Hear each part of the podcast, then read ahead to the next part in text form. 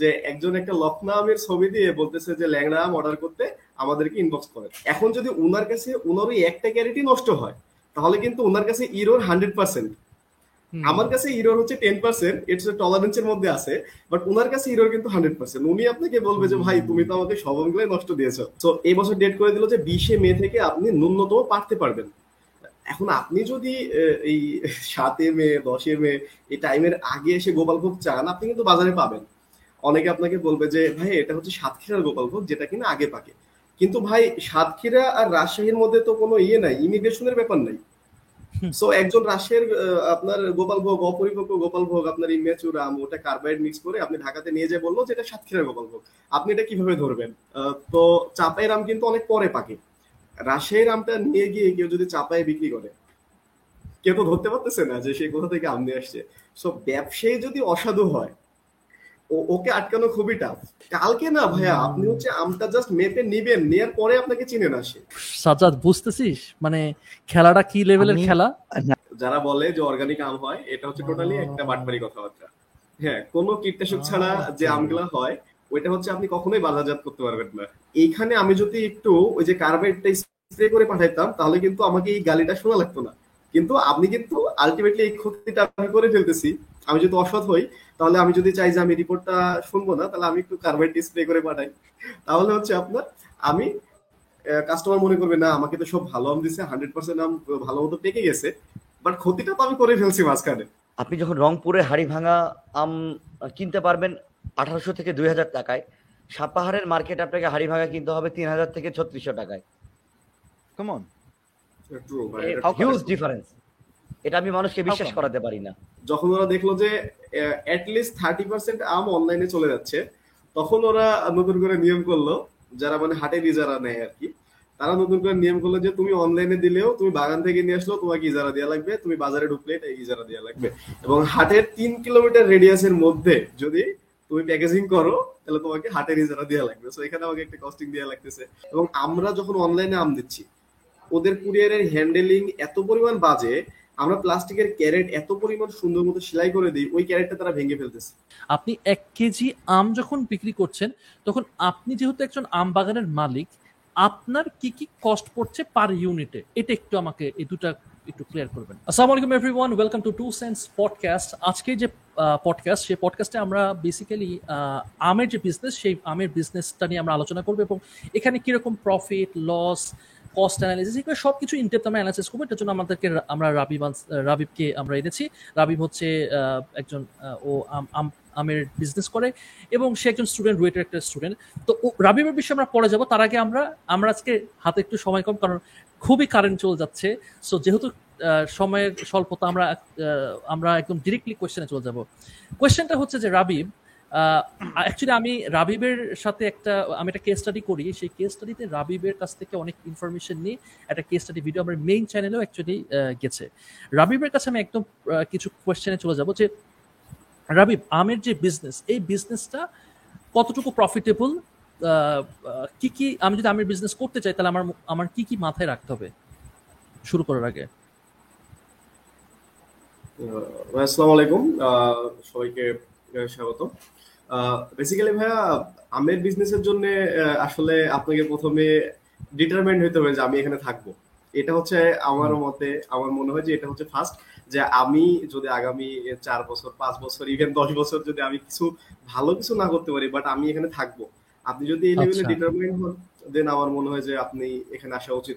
অথবা দেখা গেলো যে আমি আজকে একটা সিজন আমি কেমন করতেছি বা দুইটা সিজন আমি কেমন প্রফিট হচ্ছে এটার উপর ডিপেন্ড করে আমি এখানে থাকব কি থাকব না, এরকম যদি আমি ফাইনালাইজ করতে চাই, আমি ডিসিশন নেই, তখন হচ্ছে আমার যদি এরকম চিন্তা ভাবনা থাকে, তাহলে প্রথমেই আমার মনে হয়েছে তার আমের বিজনেসে আসা উচিত না। আর সেকেন্ড কথা হচ্ছে, যে কোনো বিজনেসেরই আমার মনে হয় যে আমি যখন একটা জিনিস নিয়ে কাজ করব, তখন আমাকে ওই জিনিসটা সম্পর্কে জানতে হবে। বেসিক্যালি আমি আমের বিজনেস নিয়ে, আমের বিজনেস করতেছি, কিন্তু আমি আম সম্পর্কে জানি না। আমি অনলাইনে অনেক দেখছি যে একজন একটা লখনা আমের ছবি দিয়ে বলতেছে যে ল্যাংড়া আম অর্ডার করতে আমাদেরকে ইনবক্স করেন। মানে দুইটা ডিফারেন্ট জাতের আম সে বলতেছে এটা দিয়ে আমাদেরকে ইনবক্স করেন। সো আমাদেরকে আসলে জানতে হবে। এটা আমি জাস্ট খুবই সিলি একটা বিষয় বললাম। আমের মধ্যে কিন্তু অনেক বিষয় আছে হ্যাঁ?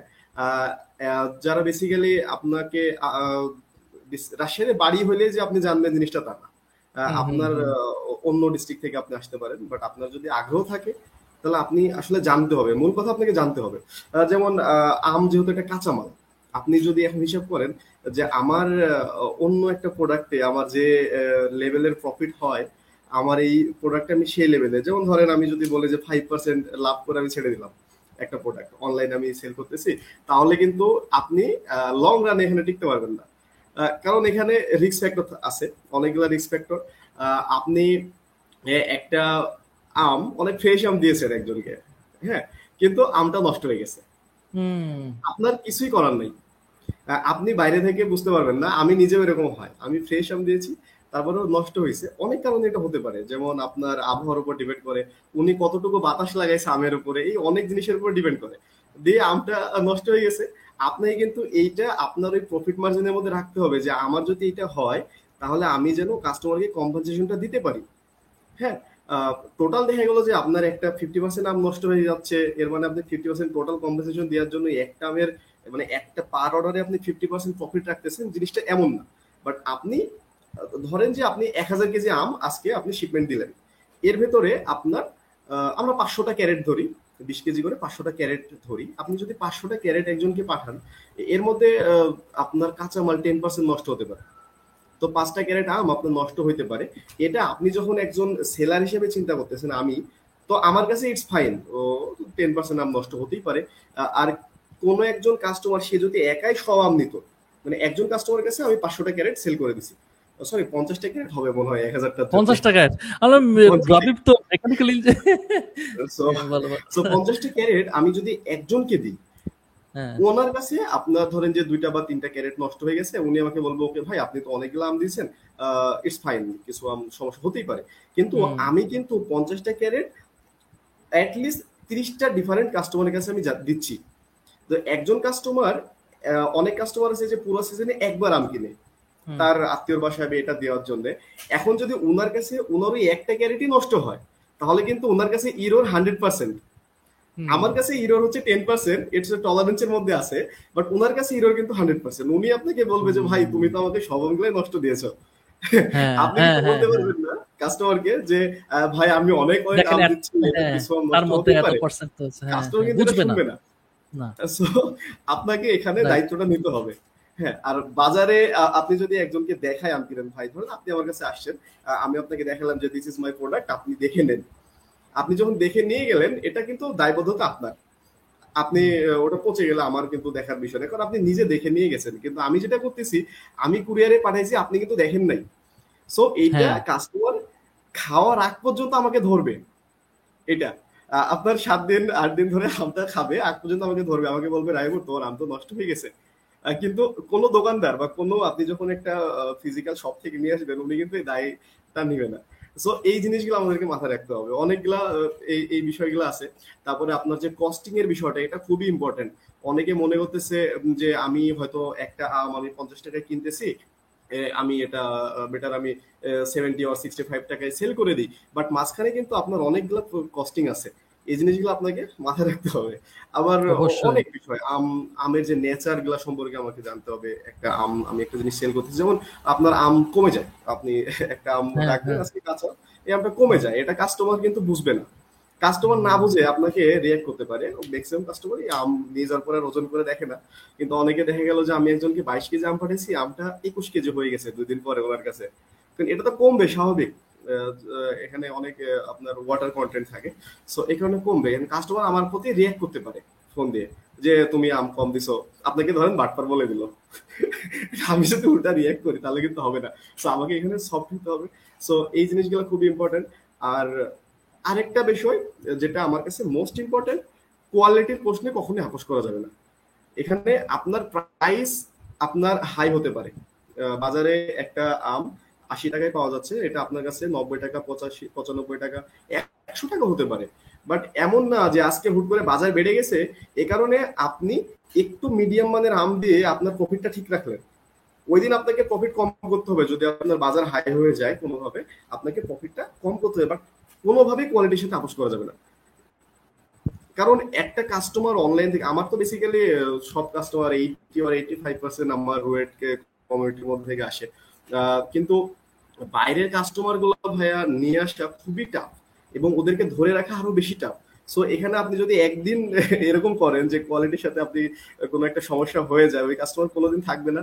আর এই যে ফেসবুক বুস্টিং বা এই জিনিসগুলো আছে এই জিনিসগুলো করে কাস্টমার নিয়ে এসে ওই কাস্টমারের সাথে যদি আপনি এবার কোয়ালিটি নিয়ে ঝামেলা করেন আহ, আপনি এই ব্যবসায় টিকতে পারবেন না।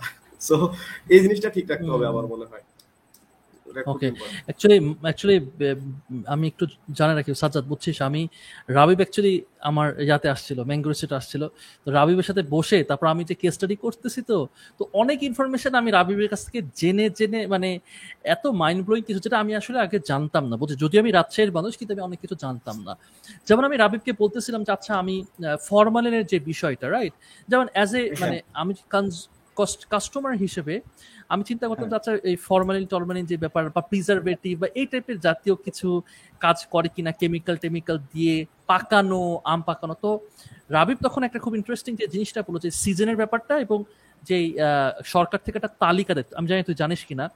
তো রাবিবের কাছে আবারও সে যদি আমি জানি জিনিসটা তাও রাবিবের কাছে আমি জানাই অ্যাস করব যে আমি বাজারে যাব তখন আমি কীভাবে বুঝব যে আমাকে সে মানে যে আম বিক্রেতা সে ঠকাচ্ছে না। এইখান থেকে আমি কীভাবে নিজেকে প্রোটেক্ট করব এজ এ কাস্টমার এখন তো আমি জানি আই নো দ্য অ্যান্সার যদি আমাকে কুইজ করা আমি এটা অ্যান্সার দিতে পারব বাট আমি রাবিবের কাছ থেকে শুনব। আমি এই তো জানি এখনকার মানে এখন যেহেতু সবকিছু আমাদের ইন্টারনেট চলে আসছে আহ, আপনার রাশিয়াতে একটা ডিসিশন হইলে এটা খুব সহজেই সারা দেশে ছড়াই যাচ্ছে। রাশিয়া জেলা পরিষদের জেলা প্রশাসকের কার্যালয়ে যে মিটিংটা হয়েছে এটা হচ্ছে আপনার সারা দেশে অলরেডি চলে গেছে। এরকম হয়ে যাচ্ছে খুব দ্রুত। তো এখানে যেটা হয়েছে আপনি যদি আহ, আহ, ধরেন আহ, মে মাসের শুরুতে একদম তখন এসে আপনি যদি গোপালভোগ আম চান যেটা জেলা প্রশাসক এটা ডেট করে দিয়েছিল এই বছরের জন্য, এটা প্রতি বছর ভ্যারি করে আবহাওয়ার উপরে। সো এই বছর ডেট করে দিল যে বিশে মে থেকে আপনি ন্যূনতম পারতে পারবেন।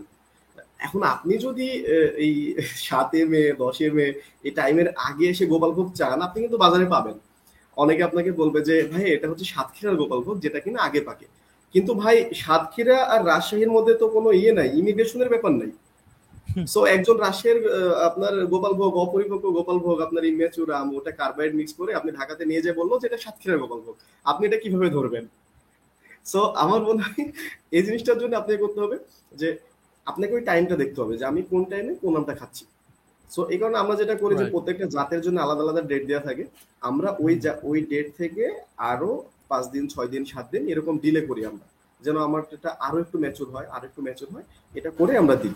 সো এই জিনিসটা আপনি এড়ানোর জন্য আপনাকে ওই যে ডেটগুলা জানতে হবে। এবং রাশিয়ার জন্য ডেট আলাদা হয় নগার জন্য ডেট আলাদা হয় সাতক্ষীরার জন্য ডেট আলাদা হয়। সো এটা তবে এটা এই জিনিসটা হয় আমার কাছে খুব বেশি ইফেক্টিভ মনে হয় না। কারণ আমি বললাম যে একটা জেলার সাথে আরেকটা জেলায় কিন্তু ইমিগ্রেশনের সিস্টেম নেই. একজন রাজশাহী থেকে আমাদের বানেশ্বর বাজার ধরেন আমাদের চাপাই থেকে এটা almost sixty to eighty kilo. তো চাপাই রাম কিন্তু অনেক পরে পাকে রাজশাহীর আমটা নিয়ে গিয়ে কেউ যদি চাপায় বিক্রি করে কেউ তো ধরতে পারতেছে না যে সে কোথা থেকে আম নিয়ে আসছে। সো ব্যবসায়ী যদি অসাধু হয় ও- ওকে আটকানো খুবই টাফ আমি অ্যাজিউম করে নিলাম এবং আসলে বাংলাদেশে সত্যি কথা বলতে যে অসাধু ব্যবসায়ী ধরেই নেওয়া যেতে পারে যে অনেকে আছে রাইট সো এই ক্ষেত্রে আহ, এই ক্ষেত্রে কি টাইপের স্টেপস নেওয়া হয়? তুমি কি জানো যে সরকার থেকে কি স্টেপস নেওয়া হয়? বিকজ স্বাভাবিক বিষয়, রাজশাহী থেকে চাপাইতে যাবেই, আমি আমি প্রিটি শিওর যাবেই। বিকজ যেখানে টাকা লাভ করতে পারবে, মানুষ সেটাই করবে রাইট সেই রাউটটাই নেবে। তো সেই ক্ষেত্রে সরকার বা প্রশাসন কি করতেছে এবং আমরাও কনজিউমাররা কি পদক্ষেপ নিতে পারি, কীভাবে আমরা অ্যাওয়ার হইতে পারি আর কি? হাউ উড আই নো যে এটা রাজশাহী না চাপায় আর কি? বুঝতে পারছ কি বলছে? প্রশাসনের পক্ষ থেকে যেটা করে যে এটা হচ্ছে আপনার একটা বাজার ঠিক করে দেয়। যেমন বানেশ্বর বাজার আপনি বানেশ্বর বাজারে আম বিক্রি করতে পারবেন না নির্দিষ্ট ডেটের আগে। আচ্ছা আচ্ছা। সো আপনি যেখানকারই আম নিয়ে আসেন আপনি বিক্রি করতে পারবেন না। আপনি যদি সাতক্ষীরার আম নিয়ে আসেন সো এখানে বিক্রি করতে পারবেন না। আপনি অন্য কোথাও বিক্রি করেন। তো আচ্ছা। তারা এটা করে। আহ, আর এটার জন্য বাজার মনিটর করে। অনেক সময় ওই যে আমাদের টিএনও অফিস থেকে লোক আসে টিএনও সাহেব নিজে আসে মাঝে মাঝে ম্যাজিস্ট্রেট আসে। এসে অনেক সময় এরা ম্যাক্সিমাম টাইমে কিছু জরিমানা করল আবার ওই যে আপনার আমগুলা নিয়ে ইয়ে করে দেয় নষ্ট করে দেয়। এই কাজগুলো হ্যাঁ। মাঝে মাঝে করে বাট এই বছর আমি এরকম তৎপরতা দেখি নাই প্রশাসনের পক্ষ থেকে এবং নির্দিষ্ট ডেটের অনেক আগে বাজারে আম উঠতেছে। যে ডেট দিছে তার এক সপ্তাহ পনেরো দিন আগে থেকে বাজারে আম চলে আসছে।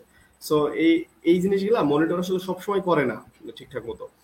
এটা একটা মানে আমাদের আমার মনে হয় যে এটা আরেকটু ভালো মতো মনিটর করা উচিত। কারণ এই জিনিসটা কিন্তু আর বানেশ্বর বাজারে সবচেয়ে বড় যে সমস্যা আমের জন্য আমার মনে হয় অন্যান্য বাজারেও যেগুলোতে আপনি ওই আমের সরাসরি ব্যাপারী যারা আছে ওদের সাথে ডিল করতেছেন ওখানে আপনি যদি একটা বাইরের মানুষ আপনাকে যদি বুঝতে পারে যে আপনি বাইরে থেকে আসছেন ওরা করবে কি আপনাকে একটা গুটি জাতের আম দিন যেটা হইছে আমাদের একটা গুটি মানে যেটা কোনো জাত নাই। যেটা কোনো জাত নাই কম দাম। ধরেন যে বারোশো টাকা পার মন আর আপনি হচ্ছে গোপাল আম বা হিমসাগর আম আপনার আঠাশশো টাকা মন। তাহলে অলমোস্ট ডাবলেরও বেশি বা ডাবল এরকম। হ্যাঁ। সো একটা আছে কালো আম। ও তো খুশি আর কি কাস্টমার হ্যাঁ হ্যাঁ? কাস্টমার অনেক খুশি। একটা কালো হ্যাঁ। আম আছে ওইটা হ্যাঁ। হচ্ছে আপনার ওটা জাতটা বড় হয়। এক কেজিতে আপনার দুইটাও হতে পারে তিনটাও হতে পারে। তো ওটা যেটা ছোট ছোটগুলো আছে ওগুলো হ্যাঁ। কিন্তু দাম কম হওয়ার কথা। হ্যাঁ। ছোট ছোটগুলো বাছাই করে নিয়ে যে বাজারে রাখছে হ্যাঁ। রেখে বলতেছে এটা হচ্ছে আম্রপালি টেন হ্যাঁ। কোথায়? হ্যাঁ। ওইটার দাম হচ্ছে ধরেন পনেরোশো টাকা মন। আর আম্রপালির মন হচ্ছে তিন হাজার টাকা। কাস্টমার কেয়ার কাছে ওটা সে বিক্রি করল চব্বিশশো টাকায়। কাস্টমার খুশি সেও খুশি। হ্যাঁ কমে পাই কিন্তু এর টেস্টটা তো বুঝতে পারবে তাই না? টেস্টে তো ডিফারেন্স আছে না? টেস্ট তো ডিফারেন্স বাট আপনি তো বুঝেন না। আমি যদি বাসায় গিয়ে যাই তখন দেখলাম যে টেস্ট ডিফারেন্ট তখন তো আমি ওকে ধরতে পারব। এই তো এই জায়গাতে সমস্যাটা। আপনি যদি এই কাজটা আমি করতাম আমাকে ধরতেন। অনলাইনে যদি আমি করি তাহলে আমাকে ধরতে পারবেন বাট বাজারে আপনি ধরতে পারবেন কালকে যে দেখব যে নাই ওটা কই? আপনাকে কালকে না ভাইয়া আপনি হচ্ছে আমটা জাস্ট মেপে নিবেন নেয়ার পরে আপনাকে চিনে না সে সাজাদ বুঝতেছিস? মানে খেলাটা কি লেভেলের খেলা? না আমি সরি আমার জন্য প্রবলেম হচ্ছে পুরো সাপ্লাই চেইনটাই কল্পনা করাটা আমার জন্য একটু মানে কঠিন হয়ে যাচ্ছে ফ্রম? ভেরি বিগিনিং মানে আহ, সেটা হচ্ছে যে মানে তোরা আসলে এই রাজশাহীর মানুষ হওয়ার কারণে তোরা এমন অনেক কিছু যে- ধরে নিছিস যে একজন আরেকজনের কথা খুব সহজে ধরতে পারতেছিস আমার আগে বোঝা উচিত ছিল একটা বাগান থেকে কে আনতেছে কোথায় ওখান থেকে কেন আবার একটা বা- মানে ফ্যাক্ট আমার জন্য তো ব্যাপারটা এরকম টাইপের যে এই বাগান আমার এই বাগান থেকে আমি ঢাকায় নিয়ে এসে পড়ছি। মানে আসলে হচ্ছে এটা কি? হচ্ছে এটা কি? সাজাদ আমি তোকে একটু বুঝাই বলি। রাবিবের কিন্তু কোনো বাগান নাই। ফার্স্ট অফ অল তোকে একটু বুঝাই মানে দিই। আমাকে একটু হ্যাঁ, এখানে দুই টাইপের ব্যবসা আছে। মানে দুই টাইপের দুই টাইপের হ্যাঁ। যদি এসেনশিয়ালি আছে একটা হচ্ছে এখানে ইয়া বুঝতে হবে পার্টিগুলো আমি খুব মনে করো এটা কেস স্টাডি করছি তো আমাকে খুবই লার্নেড হ্যাঁ। আজকে। তো রাবিব হ্যাঁ। মানে দুই টাইপের ইয়ে আছে। একটা হচ্ছে রাবিবের কিন্তু কোনো ইনভেস্টমেন্ট ছিল না এখানে ঠিক আছে? যেটা অ্যামেজিং যার কারণে এটা ওই ব্যারিয়ার টু এন্ট্রি খুবই কি বলে না? ব্যারিয়ার টু এন্ট্রি বলে না? লো অনেক অনেক বেশি। যার কারণে রিসেলার অনেক বেশি। ওর বাগান নাই। যাদের বাগান আছে তারা করে কি? ধর রাবিবের মতো যারা এরকম অনেক রিসেলার আছে তাদের কাছে আম বিক্রি করে। রাবিবের সুবিধা হইতেছে কি? ও কি করে? ও বিভিন্ন বিভিন্ন বানেশ্বরের বিভিন্ন বিভিন্ন আমের বাগানের সাথে কন্ট্রাক্ট করে। ও আজকে এখান থেকে এটা নিল আজকে ওখান থেকে নিল দেন ও ওটা বেসিক্যালি রিসেল করে। আমের বাগান যেটা সেটা হইতেছে যেমন আমি যদি বলি আমাদের আমের বাগান আছে একটা জায়গায় রাজশাহীতে আছে নাম না বলি কোথায় ওটা আমরা কি করি? আমরা যারা ওনার আমরা হইতেছে এটা লিজ দিয়ে দিই। আমরা আবার লিজ দিয়ে দিই। আমের যারা লিজ নেয় তারা আবার বিভিন্ন বিভিন্ন জায়গায় গিয়ে ধর দুই বছর রাইট রাবিব? দুই বছরের জন্য তো নাকি পাঁচ বছরের জন্য লিজ নেই ইউজুয়ালি কত বছর মানে অ্যাটলিস্ট দুই বছর নেয় যারা লিজ অ্যাটলিস্ট দুই বছর নেয়। দুই বছর তো নিবেই অ্যাটলিস্ট বুঝছিস? আচ্ছা, তো আচ্ছা। এরকম একটা লিজ একটা নেই ওরা তখন ওই ওরা আবার রাবিবদের মতো ইয়াদেরকে সেল করে বুঝছিস? সো এখানে কয়েকটা হাত বদল হয়। কাইন্ডা বুঝছিস? না আমি এটা এটা বুঝতে পারছি। যিনি বাগান করে তার জন্য এটা একটা হ্যাসলসাম হয়ে যাবে যদি তিনি একদম এন্ড কাস্টমার পর্যন্ত পৌঁছাতে চায়। নিঃসন্দেহে প্রবলেম হ্যাঁ এখন প্রবাবলি ধর দেয়ার আর সেভারাল আদার কোম্পানিজ হয়তোবা অনেকে ওই পুরো চ্যানেলটা নিয়ে কাজ করে anyway anyway but when it is about Rabib ভাইয়ের মতো যখন কেউ কাজ করতেছেন বা আরও অনেকেই আছেন যারা সামনে হয়তো বা আসতে যাচ্ছেন তারা প্রথমে তাহলে বাগান খুঁজতেছে তাই তো? এখন বাগানে গেলেই কি নিয়ে কিনে কিনতে পারতেছে? নাকি আসলে কোন সময় বাগানটা নেয়? মানে ইউ আন্ডারস্ট্যান্ড আমি মনে কর আম পাড়ার সময় আমি গিয়ে বললাম আপনার বাগানের অর্ধেক আমাকে দেন। নাকি আসলে ওয়েন শুড আই গো না সো এখানে ওই যে দুইটা দুই টাইপের মানুষ আছে। মনে হচ্ছে কি আমি আমের ব্যবসায়ী ঠিক আছে? আমার একটু মনে হইতেছে।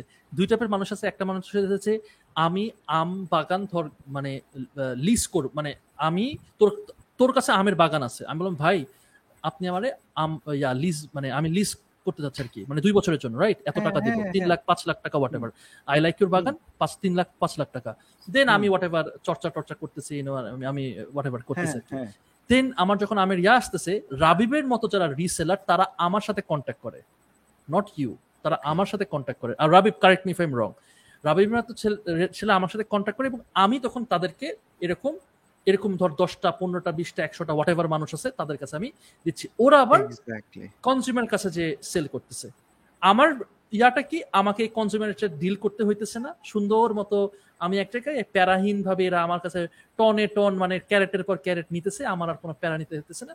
এইভাবে আর তোর জায়গায় একটা জায়গা চলে আসে হচ্ছে যে আমি খালি এটা বলতে পারি মানে যিনি হচ্ছেন আমার আমার যার হচ্ছে আমের বাগান আমি তো ওয়াও হ্যাঁ। হ্যাঁ হ্যাঁ. কয়েক সেকেন্ডের জন্য কল্পনা করি তুই মাঝখান থেকে যখন পরিচর্যা করতেছিস এখন তোর পরিচর্যাটার ওই মানে আমরা অনেক সময় দেখি যে কীটনাশক মুক্ত এর নানান যে টার্মসগুলো ইউজ করতেছে বা অর্গানিক এর। Terms so that thing is actually done from your end তাই তো কি হচ্ছে হ্যাঁ। রাবিব ভাই আগে এই জায়গাটা একটু শুনতে চাই আসলে what's actually happening around.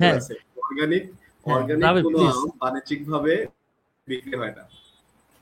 যারা বলে যে অর্গানিক আম হয় এটা হচ্ছে টোটালি একটা বাটপারি কথাবার্তা। হ্যাঁ কোনো কীটনাশক ছাড়া যে আচ্ছা। আমগুলা হয় ওইটা হচ্ছে আপনি কখনোই বাজারজাত করতে পারবেন না। কারণ আমার নিজের বাসা সরি আমার নিজের বাসা আমার নিজের জামালপুরে আমাদের ওখানে কীটনাশক ছাড়া যে আমগুলো আছে আমরা প্রতি তিরিশটা আমের মধ্যে পাঁচটা খেতে পারি। পাঁচটা খাইতে পারি মানে ব্যাপারটা এরকম।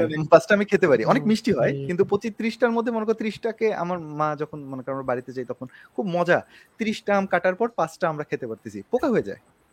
ওকে আমার আমাদের আমাদের অ্যাকচুয়ালি বাসায় তো তো আমের বাগানে ভরা আমি আমাদের বাসা অ্যাকচুয়ালি মানে রাবিব তো দেখছোই আর কি আমাদের বাসা আমের বাগানে। তো আমাদের তো কীটনাশক কীটনাশক দেওয়া লাগে না। তো ওই যা আসে না, না, আলহামদুলিল্লাহ। ওটা ডিপেন্ড করতেছে অনেক যেমন আমরা তো ওখানে থাকি না ওইখানে দেখা যায় যে আরও অনেক রকমের পরিচর্যা করা লাগে বা অনেক কিছু করার লাগে এখানে আরেকটা ভাই একটু না মনে হচ্ছে হ্যাঁ বলুন? ভাই আরেক- হ্যাঁ, ভাই কি কোশ্চেন করে রাখছিলাম একটা তুই বলিস হ্যাঁ হ্যাঁ, বল বল হ্যাঁ, হ্যাঁ।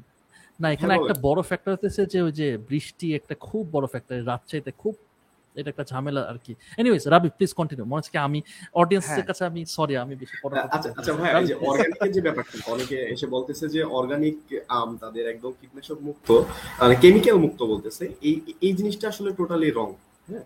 কারণ আপনি তো বাণিজ্যিক ভাবে যখন আম চাষ করতেছেন তখন আপনাকে অবশ্যই কীটনাশক দিতে হবে। অ্যাটলিস্ট একটা গাছে যখন মুকুল আসে মুকুল আসার আগেই একটা বার কীটনাশক দিতে হয়। হ্যাঁ যদি গাছের পাতায় অনেক ধরনের পোকামাকড় থাকে কীটনাশক আসার আগে একবার দিতে হয়। তো এভাবে চার থেকে ছয় বার কীটনাশক দিতে হবে পুরো সিজনে। তাহলে আমরা যেটা করতেছি তাহলে আমরা কীভাবে নিরাপদ আম দিচ্ছি? আমরা যেটা করতেছি প্রত্যেকটা কীটনাশক কিন্তু বিএসটিআই অনুমোদিত। এবং ওইটার একটা নির্দিষ্ট টাইম থাকে যে এটা আপনি প্রয়োগ করার ন্যূনতম পনেরো দিন বা একুশ দিন পরে আপনি আমটা হারভেস্ট করতে পারবেন। সো আমরা এই পিরিয়ডগুলা মেনটেন করছি। হ্যাঁ কিন্তু কেউ তাহলে এই জিনিসটা তো অর্গানিক হলো না। আমি আমি মনে করি এটা তো অর্গানিক হলো না কারণ আমি তো শুরু থেকে কীটনাশক দিচ্ছি। আমি যদি টোটালি This কীটনাশক ছাড়া a- হ্যাঁ সেফ ফার্মিং তাই না? বাট নট অর্গানিক মানে সাইন্টিফিক্যালি যতটা ভালো ভালো ওয়েতে কাজ করা যায় তাই তো? সেটা করা হ্যাঁ, এখন হচ্ছে। আরেকটা ব্যাপার আছে যেটা আমি পাকানোর সময় কখনো ওই যে কার্বাইড যেটা অতিরিক্ত ইমেচোর আম পাকানোর জন্য যে কার্বাইডটা দিতে হচ্ছে এইটা আমি দিচ্ছি না। সো আমার আমটা এইখানে নিরাপদ। ভাইয়া এই জায়গায় কেন? মানে আমাদের আচ্ছা না এক ক্যারেট এক ক্যারেট কাঁচা আম কিনতেছি আর এক ক্যারেট পাকা আম কিনতেছি। দামের আসলে ভালোই একটা পার্থক্য তৈরি হয়ে যায় তাই তো তখন? মানে কাঁচা আমের দাম কম আমাদের কাছে মানে পাকা আমের দাম কম আমাদের কাছে। আমরা তো এটা বাইরে পাঠাতে পারছি না। ট্রু ট্রু তাহলে হচ্ছে যে একদম রিটেল এন্ডের জন্য পাকা আমটা তখন দরকার হয় তাই তো? হ্যাঁ হ্যাঁ। আমরা আমরা যেটা অনলাইনে পাঠাচ্ছি আমরা সবসময় কাঁচাটা পাঠাচ্ছি যেন আমাদের কুরিয়ারে জিনিসটা নষ্ট না হয় এই কারণে। আর যেটা হচ্ছে যে আপনার অনেকে বলে যে গাছ পাকা আম একটা আপনার একটা হাইপ চলতেছে যে ভাইয়া আসেন গাছ পাকা আমটা খান। বাট আমরা তো জানি আসলে সত্যিটা কি। গাছ পাকা আম কিন্তু আসলে একদম টেস্ট নাই। গাছ পাকা আমের স্বাদ অনেক কম। ইভেন আম্রপালি আম যেটা আমি তো গাছ পাকা আম খাই না টোটালি কারণ এখানে ওই যে আপনার ওয়াটার কন্টেন্ট থাকে অনেক বেশি। আর যেটা আমি রেখে দিয়ে পাকাবো, ওইটা হচ্ছে পানিগুলো শুকায় যায়। শুকাইতে শুকাইতে ওটা অনেক বেশি টেস্টি হয়। এটা হচ্ছে একটা ব্যাপার। আর আমাদের রিপোর্ট আসে মাঝে মাঝে আমের। যেমন ধরেন ওই যে আমি বললাম শুরুতে যে আমি একটা বিশ কেজি আম দিছি, ওখান থেকে আপনার দুই কেজি আম নষ্ট হতে পারে বা ভালো মতো এক কেজি আম ভালো মতো না পাকতে পারে। এইখানে আমি যদি একটু ওই যে কার্বাইডটা স্প্রে করে পাঠাইতাম, তাহলে কিন্তু আমাকে এই গালিটা শোনা লাগতো না। কিন্তু আপনি কিন্তু আলটিমেটলি এই ক্ষতিটা আমি করে ফেলতেছি। আমি যদি অসৎ হই তাহলে আমি যদি চাই যে আমি রিপোর্টটা শুনব না তাহলে আমি একটু কার্বাইড ডিসপ্লে করে পাঠাই। তাহলে হচ্ছে আপনার আমি কাস্টমার মনে করবে না আমাকে তো সব ভালো আম দিছে হান্ড্রেড পার্সেন্ট আম ভালো মতো পেকে গেছে বাট ক্ষতিটা তো আমি করে ফেলছি মাঝখানে। এই কারণে মাঝে মাঝে আমাদেরকে এরকম মানে please keep your honesty at there ইনশাআল্লাহ দ্য রিটার্ন মানে সৎ থাকাটা খুবই টাফ মানে হয়ে যাচ্ছে এখানে। এখানে এখানে একটা প্রবলেম আছে সাজ্জাদ। মানে প্রবলেমটা কি হ্যাঁ, বুঝছিস? মানে ধর রাবিব অনেস্ট থাকার চেষ্টা করতেছে right but there is a group. Right ধর কাস্টমারের মধ্যে they won't trust Rabib at all cause they have bad experience and they don't trust this resellers মনে করে যে এই রিসেলার সবগুলোই খারাপ। এবং ধরে রাখবে যে কি রাবিব খারাপ আমাকে খারাপ জিনিস দিতেছে। এটা কিন্তু কনক্লুশন করে রাখছে। যার কারণে রাবিব তখন কিন্তু এটা রাবিব যতই অনেস্ট হতে থাক- থাকুক কারণ আমি জানি I can relate to this problem অসতের মধ্যে সৎ থাকা is very difficult subject it's very difficult specially ব্যবসায়ীদের মানে মধ্যে। দিস ইজ দ্য চ্যালেঞ্জ না? মানে দিস ইজ দ্য চ্যালেঞ্জ না? কারণ কি জানিস মানে- তুই যখন মানে আমি আমি সাজা তোকে আমি তোকে দোস্ত আমি বলি আমি and Rabib can relate to this and maybe people in the audience can also relate to this ধর ইউ হ্যাভ টু এক্সপ্লেইন ভাই দেখেন এরকম এরকম এরকম এই জন্য কিন্তু একটু দামটা বেশি পাঁচ টাকা বেশি এই এই এই। অন্যখানে রাবিব রাইট যে পাঁচ টাকা মানে দশ টাকা বিশ টাকা কম দিবে কেন ভাই ওখানে তো দশ টাকা, বিশ টাকা কম। মানে এখানে ওরা ঠিকও আছে, কিছু কিছু ক্ষেত্রে কাস্টমারও ঠিক আছে, আবার কিছু কিছু ক্ষেত্রে এই জায়গাটা না হয়ে গেছে কি যে ট্রাস্ট এই জন্য এই আমের বিজনেস আমি স্পেশালি দেখতেছি ট্রাস্ট ইজ সো ইম্পর্টেন্ট এবং বিশ্বাস করবি, দোস্ত, আমি রেকমেন্ড করব মানে আমি আমি এটা অ্যানালাইসিস করে যেটা আমার কাছে মনে হয়েছে দ্য অনলি ওয়ে যেমন আমরা তো ডিজিটাল মার্কেটিং এ ধর কাজ করতেছি কি ফেসবুকে মারো পোস্ট রাইট সুন্দর ফেসবুকে মারো পোস্ট আমার কাছে মনে হয় কি, যে এটা আমার ব্যক্তিগত চিন্তা ইউ ক্যান ডিজাগ্রি সাজ্জাদ। আমার কাছে মনে হয় যে কি আমের বিজনেসে বুস্ট করাটা মনে হয় দরকার নাই। আমের বিজনেসে কি করা উচিত জানিস? তোর ফ্রেন্ড লিস্টকে আরও হেভি করা দরকার। বিকজ থ্রু ইউর রিলেশনশিপ মানে মানুষ ট্রাস্ট জায়গাটা। করে ট্রাস্টের জায়গাটা বলতেছিস। এক্স্যাক্টলি বুঝছিস? রাবিব বা এদের- এদের মতো রিসেলার বিকজ আমি কিন্তু আসলে এই জিনিসটা ইয়া করি আচ্ছা কিনবো চিনি তো না।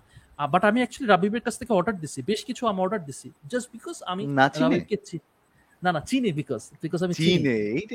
আমি ওটাই বলতেছি যে দ্যাটস ওয়াই আমার কাছে যারা এটা আমার কাছে এটা আমার একটা রেকমেন্ডেশন যারা মনে করে আমের যে reseller they need to strengthen their friend list এখন রাবিবের একটা আমি যেটা আমি একটা ইয়া দেখতেছি ও আমাকে বলে যে বারবার ভাই আমি রুয়েটের রুয়েটের মধ্যে। মানে ওর সার্কেলটা আছে রুয়েট। হ্যাঁ হ্যাঁ হ্যাঁ দে দে মানে he has his own community but he has to but bro he you have to extend right মানে মানে- এক্স্যাক্টলি হ্যাঁ।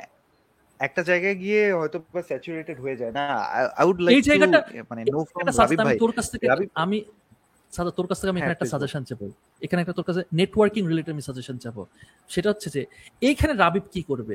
যেমন ধর ওর সার্কেলটা হইতেছে শুধুমাত্র ইয়াতে ওই রুয়েটের সার্কেলে রাইট ও এখন স্টুডেন্ট তার মানে ও এখন সেই বড় বড় লেভেলে হয়তো বা কানেকশন এখনও হয়নি ঠিক আছে?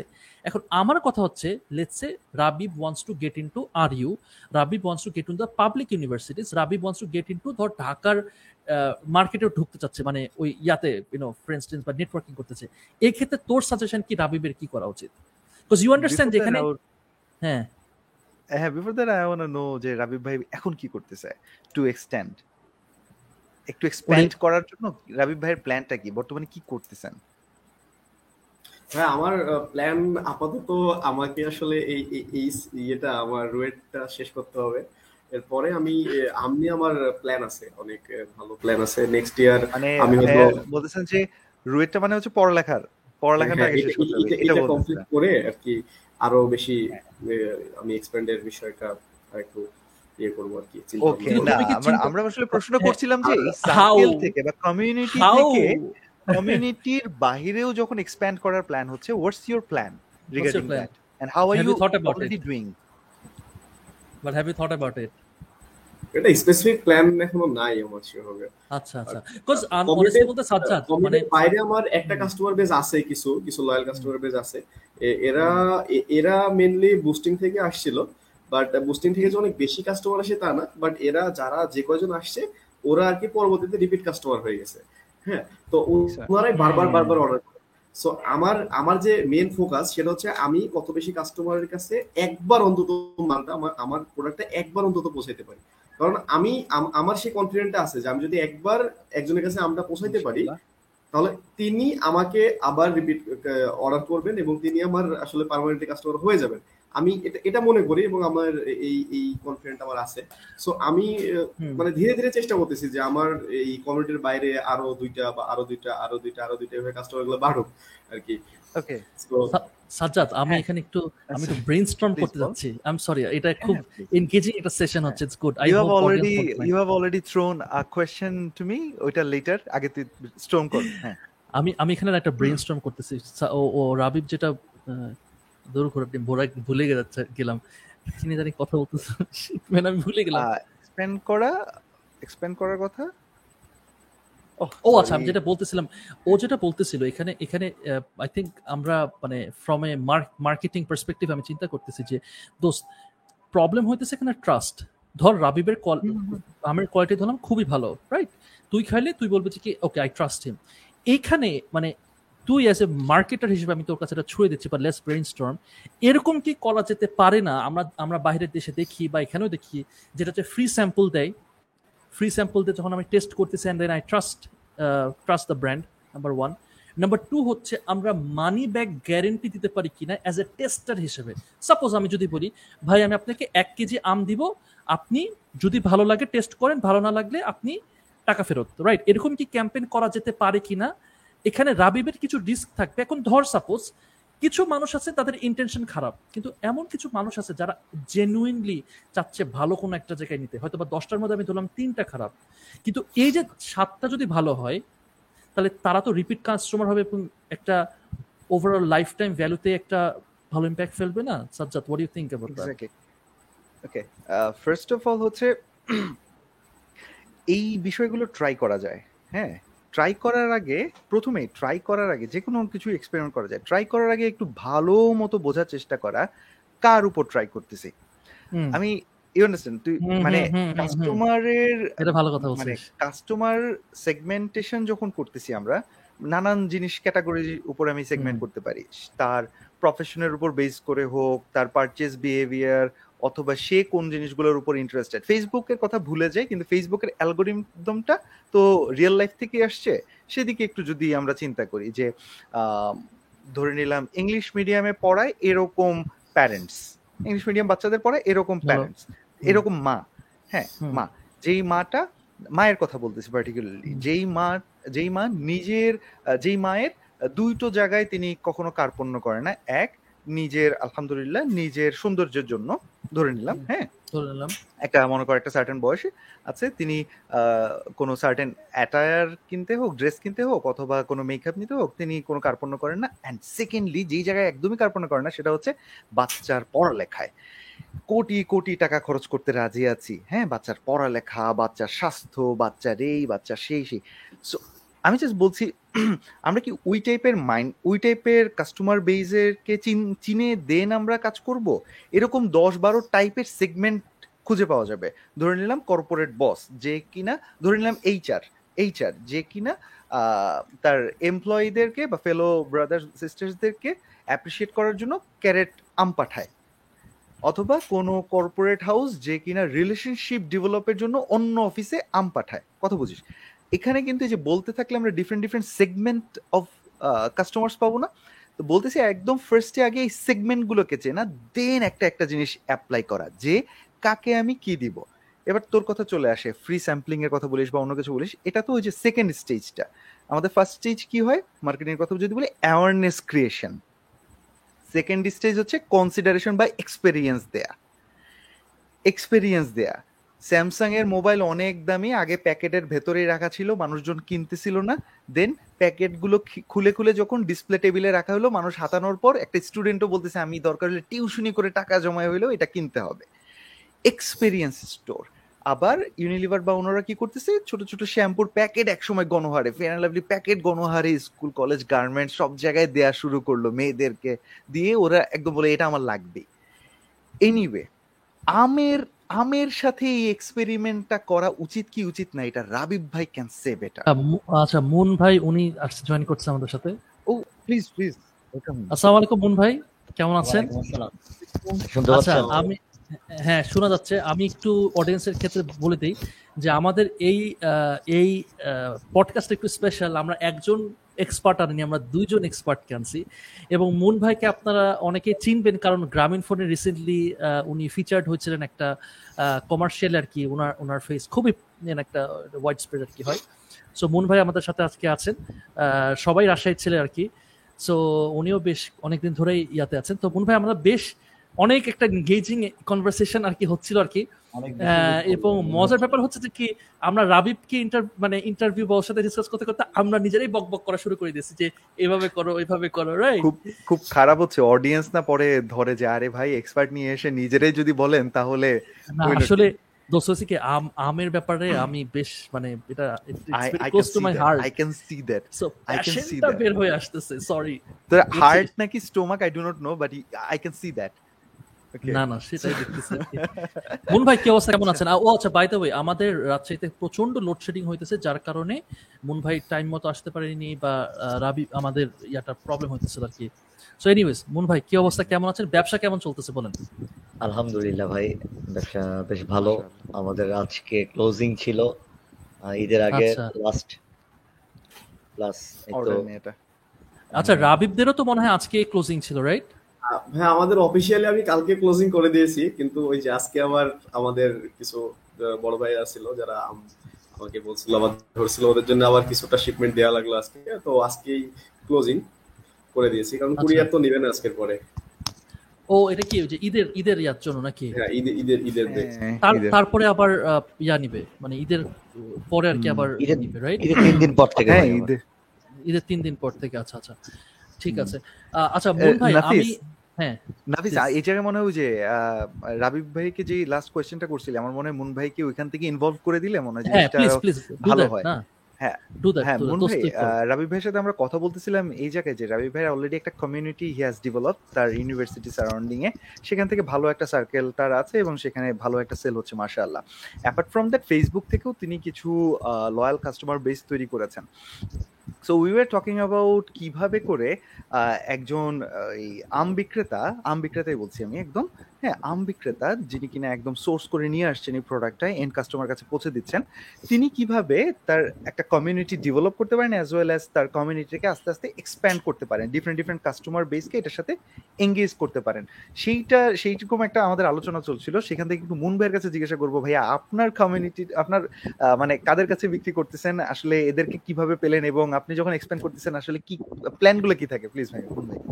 আচ্ছা আহ, আমার যে কমিউনিটি বেসটা সম্পূর্ণ হচ্ছে আমার ফেসবুকের সবার মানে ফেসবুক বেস সি প্রথম। সি হুম আহ, আপনার প্রথম ফ্রেন্ড থেকে আমার ফেসবুক নাকি শুধু ফ্রেন্ড লিস্ট মানে এটা প্রথমে আমি প্রথমকার কথা বলতেছি আপনাকে। বিশের দিক বিশের মানে আমি তো বিশ থেকে শুরু করছি। প্রথমে ফেসবুকে ফ্রেন্ড লিস্টে সবাই। তারপর যখন। এক দুইজন নিতে শুরু করল মানে, আমাদের বিজনেসটা হচ্ছে একটু টাফ আমি বেসিক্যালি প্রথম থেকে আহ, আমাদের একটা খুব প্রত্যন্ত অঞ্চল থেকে আমরা শুরু করছি যেখানে কোনো ভালো কুরিয়ার ছিল না আহ, অডিও প্রবলেম হচ্ছে সাজ্জাদ। আচ্ছা সরি। মুন ভাইয়া একটু জাস্ট হ্যাঁ মাইক্রোফোনটা জাস্ট একটু নিচে ধরলেই হবে মানে ওই হ্যাঁ একটু সাউন্ডটার সাথে আসতেছে এই বাতাসটার সাথে আসতেছে আর কি হ্যাঁ। মুন ভাই প্লিজ সরি মুন ভাই। এখন কি শুনতে পাচ্ছেন? না না ওইটা একটু ধরেছিলেন তো কাছে হালকা একটু নিচে ধরলেই হবে। হ্যাঁ হ্যাঁ হ্যাঁ তো যে বাড়ি খাচ্ছে আর কি। হ্যাঁ বাতাসের সাথে। যদি আরেকবার বলতেন মুন ভাই। আমি আমি বেসিক্যালি শুরু করছি খুব একটা প্রত্যন্ত অঞ্চল থেকে। আপনি যদি জানেন যে আমি যেখানে আছি একদম সীমান্তবর্তী একটা আহ, উপজেলা নওগাঁ সাপাহার সো এখানে যখন আমি বিশ সালে শুরু করি কোভিড সিচুয়েশনে তখন না কোনো ভালো কুরিয়ার আসছিল। একটা দুইটা, দুই একটা কুরিয়ার ছিল। সুন্দরবন করতোয়া, এই এই বেসটা সো তারপর তো বিশে কোভিড সিচুয়েশনের পর একুশে অনেকগুলো কুরিয়ার আসলো। বাইশে অনেকগুলো আবার আসছে। আমাদের প্রথম আমার কাস্টমারটা ছিল আমার ফেসবুকে ফ্রেন্ড লিস্টে সবাই। সব ফেসবুকে এবং সব বিশেষ করে রাজশাহীর লোকজন না যারা ঢাকায় থাকতো ঢাকার রাজশাহীর বাইরে এক কথায়। আমি তো থাকছি পড়াশোনা করছি সবকিছু রাজশাহীতে কিন্তু রাজশাহীর লোক তো আর আম খাবে না। হ্যাঁ এক্স্যাক্টলি আপনি আপনি তো আরইউ থেকে পড়াশোনা করছেন না নাকি? জি আরইউ থেকে। আচ্ছা আচ্ছা আচ্ছা। রাজশাহী ইউনিভার্সিটি হ্যাঁ। তারপরে ভাই কি হলো? আস্তে আস্তে বলেন। হ্যাঁ তারপরে আস্তে আস্তে কীভাবে ছড়ালেন? ফেসবুকে যখন পোস্ট দিলাম তো মানুষকে আমাকে হ্যাঁ। চিনাইতে লাগছে এক বছর। বা মানে সরি এখনও চিনাই যাচ্ছি। মানে আমি বলতাম বলতো সবাই বলতো যে রাজশাহী রাম বা চাপায় রাম। আমি বলতাম না নওগাঁ রাম সাপাহারের রাম। ওকে আচ্ছা আচ্ছা দ্যাটস ইন্টারেস্টিং হ্যাঁ। এই এই জিনিসটা এই জিনিসটা চিনাইতে আমার লাগছে আড়াই বছর। এখন পর্যন্ত চিনাই যাচ্ছে মানুষকে। মানে এই এই একটা মার্কেটিং এর মানে পেরেছি। আমার আমার বিজনেস পলিসির এখন যদি বলেন যে আমি কোন মার্কেটিং এ যাই আমি এই একটা একটা ব্র্যান্ডে যাই যে আমি সাপাহার রাম সেল করি অন্য কোথাকার না। নাইস এই একটা ইউএসপি আছে কিন্তু এখানে তাও। যে হ্যাঁ। আপনি খুব ধরেন চাপায়ের ব্র্যান্ড কি? খিরসাপাতি রাজশাহীরও গোপালভোগ বা অন্য কিছু খিরসাপাত বা ফজলি জিআই ট্যাগ বাট সাপার তো মানে একটা আমের জন্য মানুষ চেনে। মানে এখন চিনতেছে। বেসিক্যালি মানুষ চিনতেছে হচ্ছে সাপার আম হচ্ছে আম্রপালির জন্য। সো আমার মেন ফোকাসটা প্রথম থেকে আমার ছিল যে আমি আম্রপালি নামেই সেল করতেছিলাম এবং আমার পেজটার নামও ছিল আম্রপালি এবং আমার ব্র্যান্ড নামটাও ছিল আম্রপালি এবং আমি মার্কেটিংটাও করতেছিলাম আম্রপালি নিয়ে। অ্যান্ড আমি আমার জায়গা থেকে মোটামুটি সাকসেসফুল আলহামদুলিল্লাহ হ্যাঁ, মুন আমি যদি জিজ্ঞেস করি এই সিজনে আপনারা কত কেজি আম সেল করছেন সোফার সো আমি এই বছর খুব একটা বেশি করিনি। সর্বোচ্চ বারোশো কেজি মনে হয়। বারোশো না বারো হাজার? থামেন একটু দেখি। বারোশো। বারো হাজার তিনশো। মনে হয় বারো হাজার। হ্যাঁ আমি তিনশো। বারো হাজার। মন মতো। কারণ আমার এবছর আমি কম ছিল। খিরসাপাত বা আহ, ল্যাংড়া এই আমগুলো আমি খুব কম সেল আপনাদের করছি। তো মন কি পঁয়তাল্লিশ কেজি করে ধরা হয় রাইট আহ, সেটা বাজারের মন। আমি তো বাজারে আম সেল করি না আমি তো অনলাইন মার্কেট প্লেসে আম সেল করি। ওকে তিনশো। তাহলে বারোশো কেজি। বারোশো না রে বারো হাজার। আরও হাজার। বারো হাজার সরি কেজি। তিনশো মন রাবিবরা তো রাবিব তো অলরেডি হচ্ছে সামথিং লাইক সেভেন থাউজেন্ড বা এইট থাউজেন্ড এরকম বলছে হ্যাঁ ভাই এবার এগারো হাজার আটশোর মতো আজকে আজকেরগুলো দিয়ে এগারো হাজার আটশো এরকম সামথিং হবে। তাহলে আমার কেস স্টাডিতে একটু আপডেট করা লাগবে আর কি। আমি ওখানে বলছিলাম লাস্ট আর ইয়ার কি। সাত হাজার ছিল। ও আচ্ছা আচ্ছা হ্যাঁ দু হাজার একুশ সালের কথা হচ্ছে সাত হাজার। রাইট রাইট আচ্ছা মুন ভাই সাজ্জাদ যেটা বলতে চাচ্ছিল যে আপনি ফার্স্টে যে আপনার সার্কেলে সেল করতেছিলেন যেটা হচ্ছে হ্যাঁ। আপনার ফ্রেন্ড লিস্টে আমরা রাবিবের সাথে এটা নিয়ে কথা বলছিলাম আমরা যে কি এই যে ট্রাস্টটা এটা অনেক বড় একটা ফ্যাক্টর যে আমি আপনাকে চিনি না জানি আমি ক্যাশের কিসের জন্য কিনবো রাইট হ্যাঁ। তো এই যে আপনার সার্কেল থেকে আপনি বের হয়ে কীভাবে আপনি মার্কেটিংটা করলেন আর কি? বা রিচ আউট করলেন কীভাবে? জি। এখানে একটা বিষয় অ্যাড করি। আমি যেখান থেকে শুরু করছিলাম আমি কিন্তু আমাদের এখানে কোনো কুরিয়ার ও কুরিয়ার থেকে আসছিলাম আমি ভুলে গেছিলাম টপিক্সটা কুরিয়ার আমাদের এখানে কোনো কুরিয়ার ক্যাশ অন ডেলিভারি নেয় না। এটা হচ্ছে সবচেয়ে আমাদের সবচেয়ে বড় প্রবলেম ছিল। কোনো নেই কুরিয়ার পাবেন না কোনো কুরিয়ার সাপাহারে পাবেন না যেখানে ক্যাশ অন ডেলিভারি নাই। কোথাও নেই না রাবিব ভাইয়ের ওখানে? না কোথাও না। এটা ওখানে আচ্ছা, মানে আমরা যদি দুই একটা কুরিয়ারের নাম কি বলতে পারি নাফিস? মানে শুনতে পারি? জাস্ট এসে পরিবর্তে ক্যাশ অন ডেলিভারি নেয় বাট তিরিশ টাকা কেজি। এক কেজি আম পাঠাতে তিরিশ টাকা এবং ভাই আমরা যে মানে পেপার ফ্লাই বা অন্য এরা এরা কি ওরকম নেই ওখানে? পেপার ফ্লাই পেপার ফ্লাই মানে ই কমার্সের জন্য যারা পরিচিত? পেপার ফ্লাই এবার আম আম হবে না। আম এদের দ্বারা হবে না Paper মানে fly, হয়ে। পেপার ফ্রাই রেড এক্স এগুলো চলবে না ভাই। ই কোরিয়ার এগুলো পালাই গেছে। দিয়ে মানে ওলিগুলো এগুলো পালাই না, গেছে। ওদের ছোট পালাই ছোট গেছে ছোট ছোট জিনিস লাগবে আর কি। ওরা হচ্ছে একটা দেড়শো গ্রাম ওজনের একটা জিনিস নিয়ে যায় দেড়শো টাকা নেবে এরকম লাগবে আর কি। মানে আমকে হাফ স্লাইস করে তুই দিতে পারিস সমস্যা নেই। হ্যাঁ, দাম সত্য বানাই না পাঠাই প্রত্যেকের বিজনেস নাই। courier নিয়ে বিজনেস স্ট্র্যাটেজি ডিফারেন্ট থাকে Paperfly is doing good তারা তাদের মতো। হ্যাঁ, ভাই। আচ্ছা হ্যাঁ। Okay. সো আমি যখন ফার্স্ট অফ অল আমি যখন শুরু করি মানুষকে আমার আমাকে ট্রাস্ট করাইতে হইতো যে আমি আসলে আম সেল করি কিনা আমার বাগান আছে কিনা। এবং আমার আমার আমার আমার বিজনেস প্ল্যানটা আগে ছিলাম যে আমি আমার নিজের বাগানে আম সেল করি। প্রথম থেকে। ফার্স্ট অফ অল আমি আম আম ব্যবসায়ী না আম চাষি। আমি কিন্তু আসছি আম আম ব্যবসায়ী হিসাবে আসিনি। আমি আম চাষি হিসাবে আমি আমার আম বিক্রি করতে আসছিলাম অনলাইন মার্কেট প্লেসে আমার. আমার অ্যাডভান্টেজটা ছিল এই জায়গায়. আমি তারপরে আপনার নিজস্ব বাগান আছে? হ্যাঁ এবং আহ, বাগান থেকে আমটা সেল করার জন্য করোনা কারণে করোনাকালীন সময়ে ব্যবসায়ী আসতেছিল না পাইকার আসতেছিল না। আহ, আম বিক্রি করানোর টেনশনে ছিলাম সেজন্য কিন্তু আমি অনলাইন মার্কেট প্লেস আবির্ভাব হয়েছিল। ও তাছাড়া অন্য কিচ্ছু না।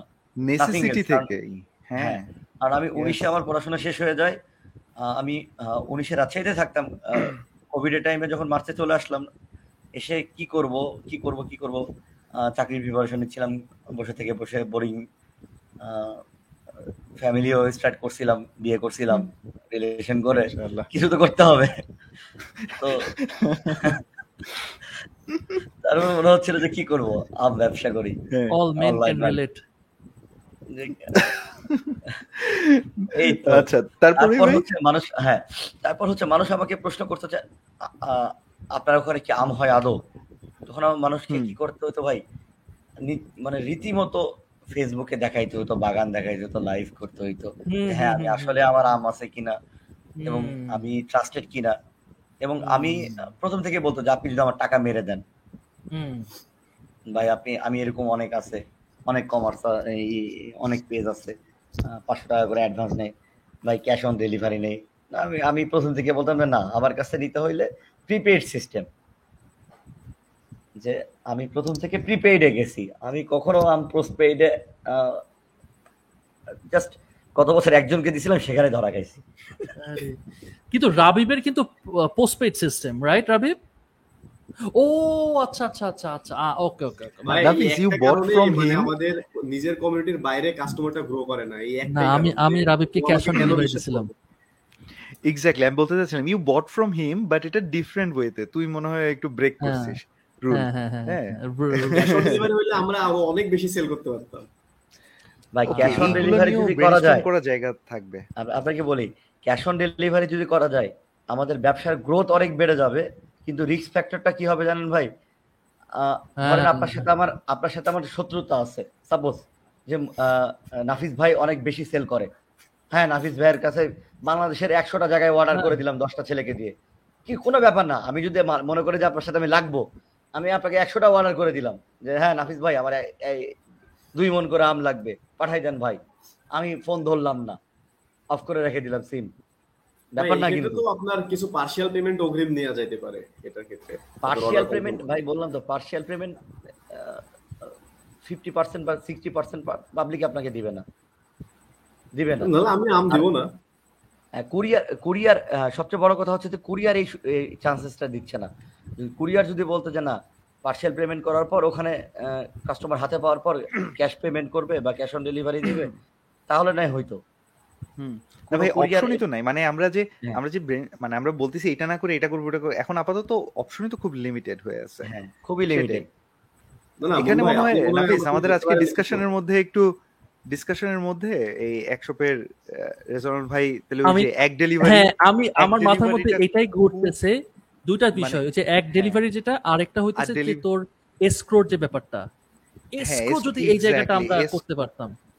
হ্যাঁ মানে ইউ নো তারপরে নট অনলি দ্যাট মানে আজকে মানে সরি ইয়া ভাইয়ের সাথেও আমরা লাস্ট একটু কথা বললাম সেখানে ডেলিভারি টাইগার তাদের সাথেও একটা বলতে পারতাম ভাই ঘটনা কি? আপনারা তাদের কয়েকজনকে আনতে পারলে খুব ভালো হতো এই জায়গাটায়। এনিওয়ে মুন ভাই মানে আসলে খুব বেশি আটকে যাব নয়তো আমরা আমি আর নাফিস বেশি কথা বলতে গেলে। মুন ভাই এই ওই জায়গাটা একটু জানতে চাচ্ছিলাম যে কীভাবে করে আপনার সার্কেলটা গ্রো করল? আপনি কি ফেসবুকে বুস্ট আচ্ছা। করা শুরু করলেন এরপর? না আমি আমি আমি আমার পেজে দেখবেন খুবই লাইক সীমিত। আমার পেজটা আচ্ছা। যদি দেখেন আমরুপালি আমার কোনো পোস্টের লাইক একশো ক্রস করছে কিনা আমি জানি না। একশো জিপির একটা বাদে। আমি খুবই সীমিত। আমি বাস্তব কথা বলতেছি গ্রামীণ ফোন যখন আমার পেজটা দেখে তো বলছিল যে আপনি এই পেজ নিয়ে কীভাবে রান করেন? আমাকে প্রথম প্রশ্ন করছিল। আমি ওয়ান্ডার করতেছিলাম আর কি আর কি হ্যাঁ। হ্যাঁ। যে আমি আমাকে বলছিল যে প্রশ্ন করছিল যে আপনি এই পেজ নিয়ে কীভাবে রান করেন? আমি বললাম যে আমার পেজ তো আমার বিষয় না। ধরেন আপনি আমার কাছ থেকে আম নিচ্ছেন। আমার কাস্টমার বেসটা কীরকম? ভাই আমি ঢাকায় বিশ সালে যাদের যাদের দিছিলাম এটা হচ্ছে কীরকম? এমএলএম এর মতো ছড়াই গেছিল। জাস্ট এমএলএম এর মতো। ধরেন আপনি নিছেন আপনার থেকে আরও আপনি জাস্ট আমরুপালি আহ, একটা মজার বিষয় ছিল যে আমি যখন বিশে আমরুপালি সেল করি আমাদের সাপাহারের আমরুপালি একটা বৈশিষ্ট্য আছে। আমাদের আমরুপালিগুলো বড় বড় হয়। প্রথম দিকে যে আমগুলো ধরে এইরকম সাইজ এবং ঢাকার লোক চায় হচ্ছে বড় বড় আম। এখানে একটা বোঝা না বিষয়টা কি সাজ্জাদ? হ্যাঁ মানে- একটা মজার বিষয়। মানে এটা ডিপেন্ড করতেছে আমি নিজে কিনতেছি নাকি শ্বশুর বাড়ি থেকে আসে এটা ডিপেন্ড করে? হ্যাঁ। জোকিং জোকিং সরি আচ্ছা ভাই তো প্রথমে আমগুলা যে বড় হয় এটা রহস্যটা কি?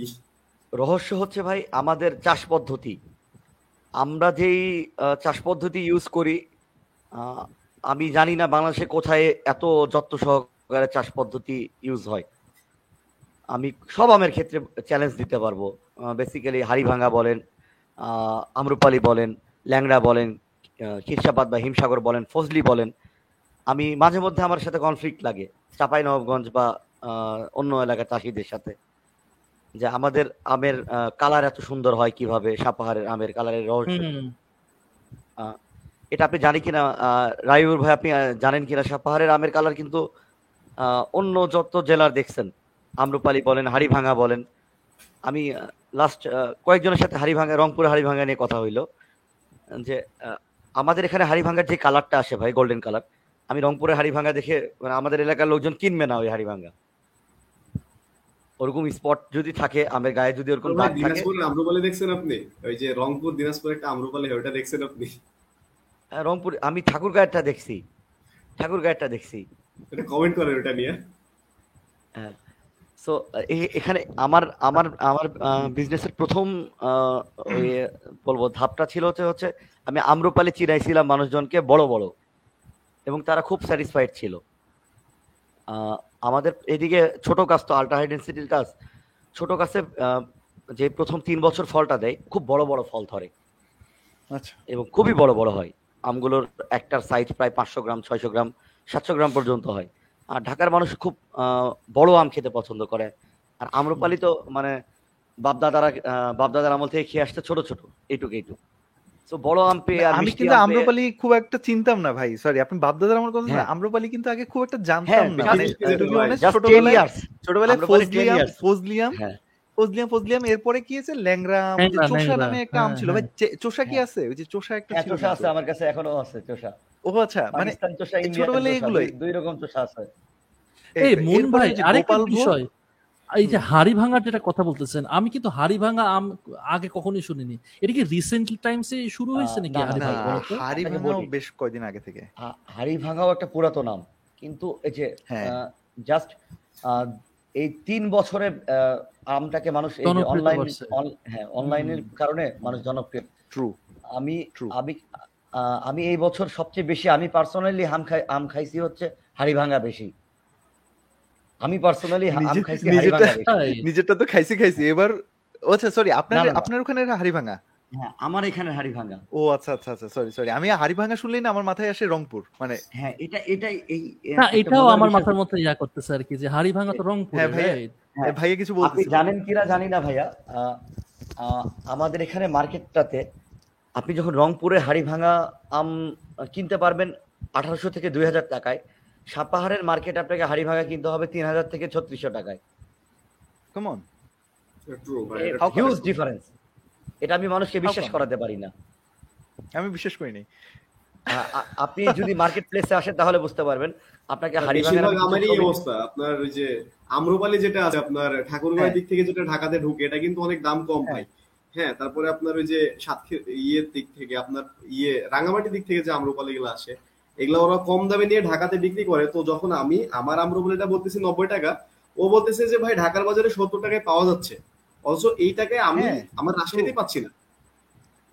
হ্যাঁ, কারণ আমি তো কিছুদিন আগেও খাগড়াছড়ি বা রাঙামাটি থেকে ঘুরে আসলাম। ভাই খাগড়াছড়ি তো মানে আম্রপালির চাষ সেই পরিমাণ হচ্ছে। আলহামদুলিল্লাহ খুব ফলন হয়েছে। সেই- হ্যাঁ, দাম কিন্তু অনেক কম।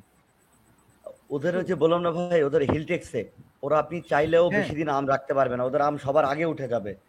আমি কিন্তু।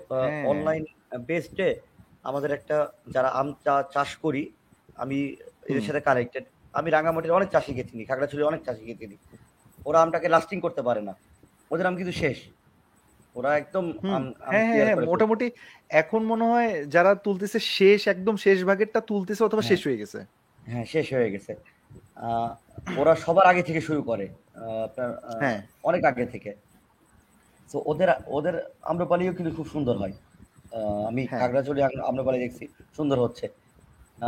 আম্রপালির মেন যে জিনিসটা দরকার হয় সেটা হচ্ছে আলো। আপনি যে বাগানে যত বেশি সানলাইট পড়বে আম্রপালি তত ভালো হবে। এটা হচ্ছে আম- আম্রপালির সায়েন্স অন্য কিচ্ছু না। ওকে এবং এটা কি শুধুমাত্র আম্রপালির জন্য প্রযোজ্য নাকি অন্য অন্য জাতের আমের জন্য প্রযোজ্য? অন্যান্য জাত তো বড় জাতগুলো তো বড় বড় গাছে হয় রোদ পায়। আম্রপালি আলট্রা হাই ডেন্সিটির গাছ ছোট গাছ। আহ, সেটা হচ্ছে ধরেন আট বাই আটের ভিতরে একটা গাছ থাকে। আট ফিট বাই আট ফিটের ভিতরে একটা গাছ থাকে। এর সারাউন্ডিং এইট বাই এইটের ভিতরে বা টেন বাই টেনের ভিতরে। সো এর এর ভিতরে আপনাকে আলো বাতাস নিশ্চিত করতে হবে। তারপর আপনি আম একটা ভালো আম উৎপাদন করতে পারবেন এটাই হচ্ছে এর ট্রিক্স অন্য কিচ্ছু না। মুন ভাইয়া এই যে মাঝখানে যে আপনি এতগুলো টার্ম বললেন এখন মনে করেন আমার মতো কেউ একজন আমি আম চাষ করা শুরু করতে চাই হাউ উড আই আমি কীভাবে শিখব ভাই? মানে আমি কোত্থেকে আহ, শিখব? মানে কীভাবে আমি কোনো বিষয় না ভাই আপনি জানেন কিনা জানি না। আমি অনেক লোককে দেখছি রাজশাহীর। তারা বড় বড় প্রজেক্ট করতেছে আপনাদের এই সাইডে গোড়াগাড়ি কাকনহাট এই সাইডে আড্ডা নাচল। আমি অনেক শিক্ষিত লোককে চিনি।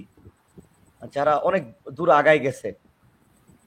অনেক জমি লিজ নিয়ে মানে সাভারের মতো হাজার কা হাজার বিঘা জমি ওই এলাকার লোকজনের মানে বরেন্দ্র অঞ্চলটাতে আমাদের জন্য একটা আশীর্বাদ কিন্তু। যারা আমাদের এই বরেন্দ্র অঞ্চলটা আপনি আর কোথাও আম পাবেন না। আপনি এখান থেকে সাপাহার থেকে একটু সামনে একটা থানা আছে নাম হচ্ছে পত্নীতলা। মানে যেটাকে বলা হয় হচ্ছে নজিপুর নজিপুর বলা হয়। আপনি সেখানে গিয়ে আম্রপালি চাষ করতে পারবেন না। এটার জন্য প্রথম শর্ত হচ্ছে আপনাকে বরেন্দ্র মাটি অঞ্চল হইতে হবে বা মাটি যেন লাল মাটি হয়। মাটির একটা গুণাগুণ বেস্ট আছে। রাজশাহীর অঞ্চলটা আমাদের এগুলো হচ্ছে বরেন্দ্র অঞ্চল। এই অঞ্চলগুলোতে খুব ভালো আম্রপালি হবে। আপনি চট্টগ্রামে যান বা সরি খাগড়াছড়ি বা এই সাইডে এগুলো পাহাড়ি অঞ্চল। এদের মাটিও লাল মাটি কিছুটা। এদের এদের আম্রপালি ভালো হবে। এদের আম্রপালি না যে কোনো ফলই ভালো হবে। বুঝতে পেরেছি। এবার আসে। মানে আম্রপালি হ্যাঁ। হ্যাঁ হ্যাঁ তো ঢাকার লোকজনকে আমি তখন বড় বড় আম্রপালি খাওয়াইতে লাগলাম এবং আমার একটা ক্লায়েন্ট বেস্ট হয়ে গেল ঢাকা কেন্দ্রিক অফিস কেন্দ্রিক কোনো হাউস কেন্দ্রিক। যারা অন্য কোনো আম খায় না আমার কাছ থেকে আম্রপালি আসলে শুরু করে দেয় আমার কাছে আম্রপালি আম নাও মন ভাই বড় বড় আম্রপালি পাঠান। ওদের কোনো চাহিদা নাই বড় বড় আম্রপালি পাঠান। এই তো আচ্ছা, বড় আম্রপালি মার্কেটিংটা আমরা মানে আমি বেসিক্যালি শুরু করছিলাম হচ্ছে যে আমরা আমি আমের তিনটা গ্রেড করছিলাম প্রথমটা ছিল প্রিমিয়াম গ্রেড দ্বিতীয়টা স্ট্যান্ডার্ড গ্রেড আর তৃতীয়টা হচ্ছে নর্মাল বা স্বাভাবিক যে আমটা সেটা এই পার্থক্যটা কিসের দ্বারা ডিফাইন ছিল এটা আম্রপালির ক্ষেত্রে ছিল হচ্ছে সাইজে বোঝায় আপনাকে আচ্ছা আচ্ছা, আম্রপালিতে আচ্ছা, ছিল আচ্ছা। সাইজে আর। অন্য আমগুলোতে ছিল হচ্ছে আপনার হচ্ছে কি বলব কালারে। পাতে কালারে ল্যাংড়াতে. কালারে কিন্তু আচ্ছা, আম্রপালিটা আচ্ছা, মানে আমার মার্কেটিংটাই ছিল হচ্ছে আম্রপালির বড় বড়তে প্রিমিয়াম সাইজ। আমি ওইখানে কোনো বলতাম না প্রিমিয়াম কোয়ালিটি আম্রপালিতে বলতাম প্রিমিয়াম সাইজ এই একটা। ওকে আচ্ছা আচ্ছা। বুঝতে পেরেছি আচ্ছা রাবিব ভাই অনেক। রিলেট করতে পারতেছে মনে হয়। ভাই বলেন। আমি একটু হ্যাঁ। আমি এখানে এখানে এই সিনারিওটা আমার যেখানে এখন আছে এটা ইন্টারেস্টিং কারণ হচ্ছে মুন ভাই হইতেছে নিজস্ব বাগান আছে। রাবিব হইতেছে রিসেলার রাইট রাবিব হইতেছে রিসেলার রাইট সো আমি জানতে চাইতেছি যে কি আমি রাবিবকে এখন রাবিব অনেকক্ষণ ধরে চুপ ছিল তো আমি রাবিবকে আগে ফার্স্ট প্রশ্ন করব numbers I want to know about the numbers যে আমি এক একটা আমি কতটুকু লাভ করতে পারি what are the cost there are associated with এটা আমি তোমার কাছে জানতে চাচ্ছি তারপর আমি মুন ভাইয়ের কাছে যাব যে আমার কাছে যদি আজকে আম বাগান থাকে সেই ক্ষেত্রে what are the cost there are associated এবং এই কস্ট প্রফিট অ্যানালিসিসটা আমি জানব। সো রাবিব তুমি যদি একটু শেয়ার করো কাইন্ডলি ভাই আমরা যখন অনলাইনে সেল করি, তখন আমাদের প্রফিট স্কেল হচ্ছে ফিফটিন টু টোয়েন্টি পার্সেন্ট আর কি আমরা যে দামে সেল করতেছি, এখান থেকে ফিফটিন টু টোয়েন্টি পার্সেন্ট আমাদের প্রফিট থাকে। আর আমাদের থেকে আরও কিছু রিসেলার আছে হ্যাঁ? আমাদের আমাদের কিছু এজেন্সি আছে ওরা হচ্ছে আমাদের কাছ থেকে আম নেয়। ওদের ক্ষেত্রে আবার আমরা আবার প্রফিট কমাই দিই। তো five to seven percent profit ওদেরকে আমরা দিয়ে দিই।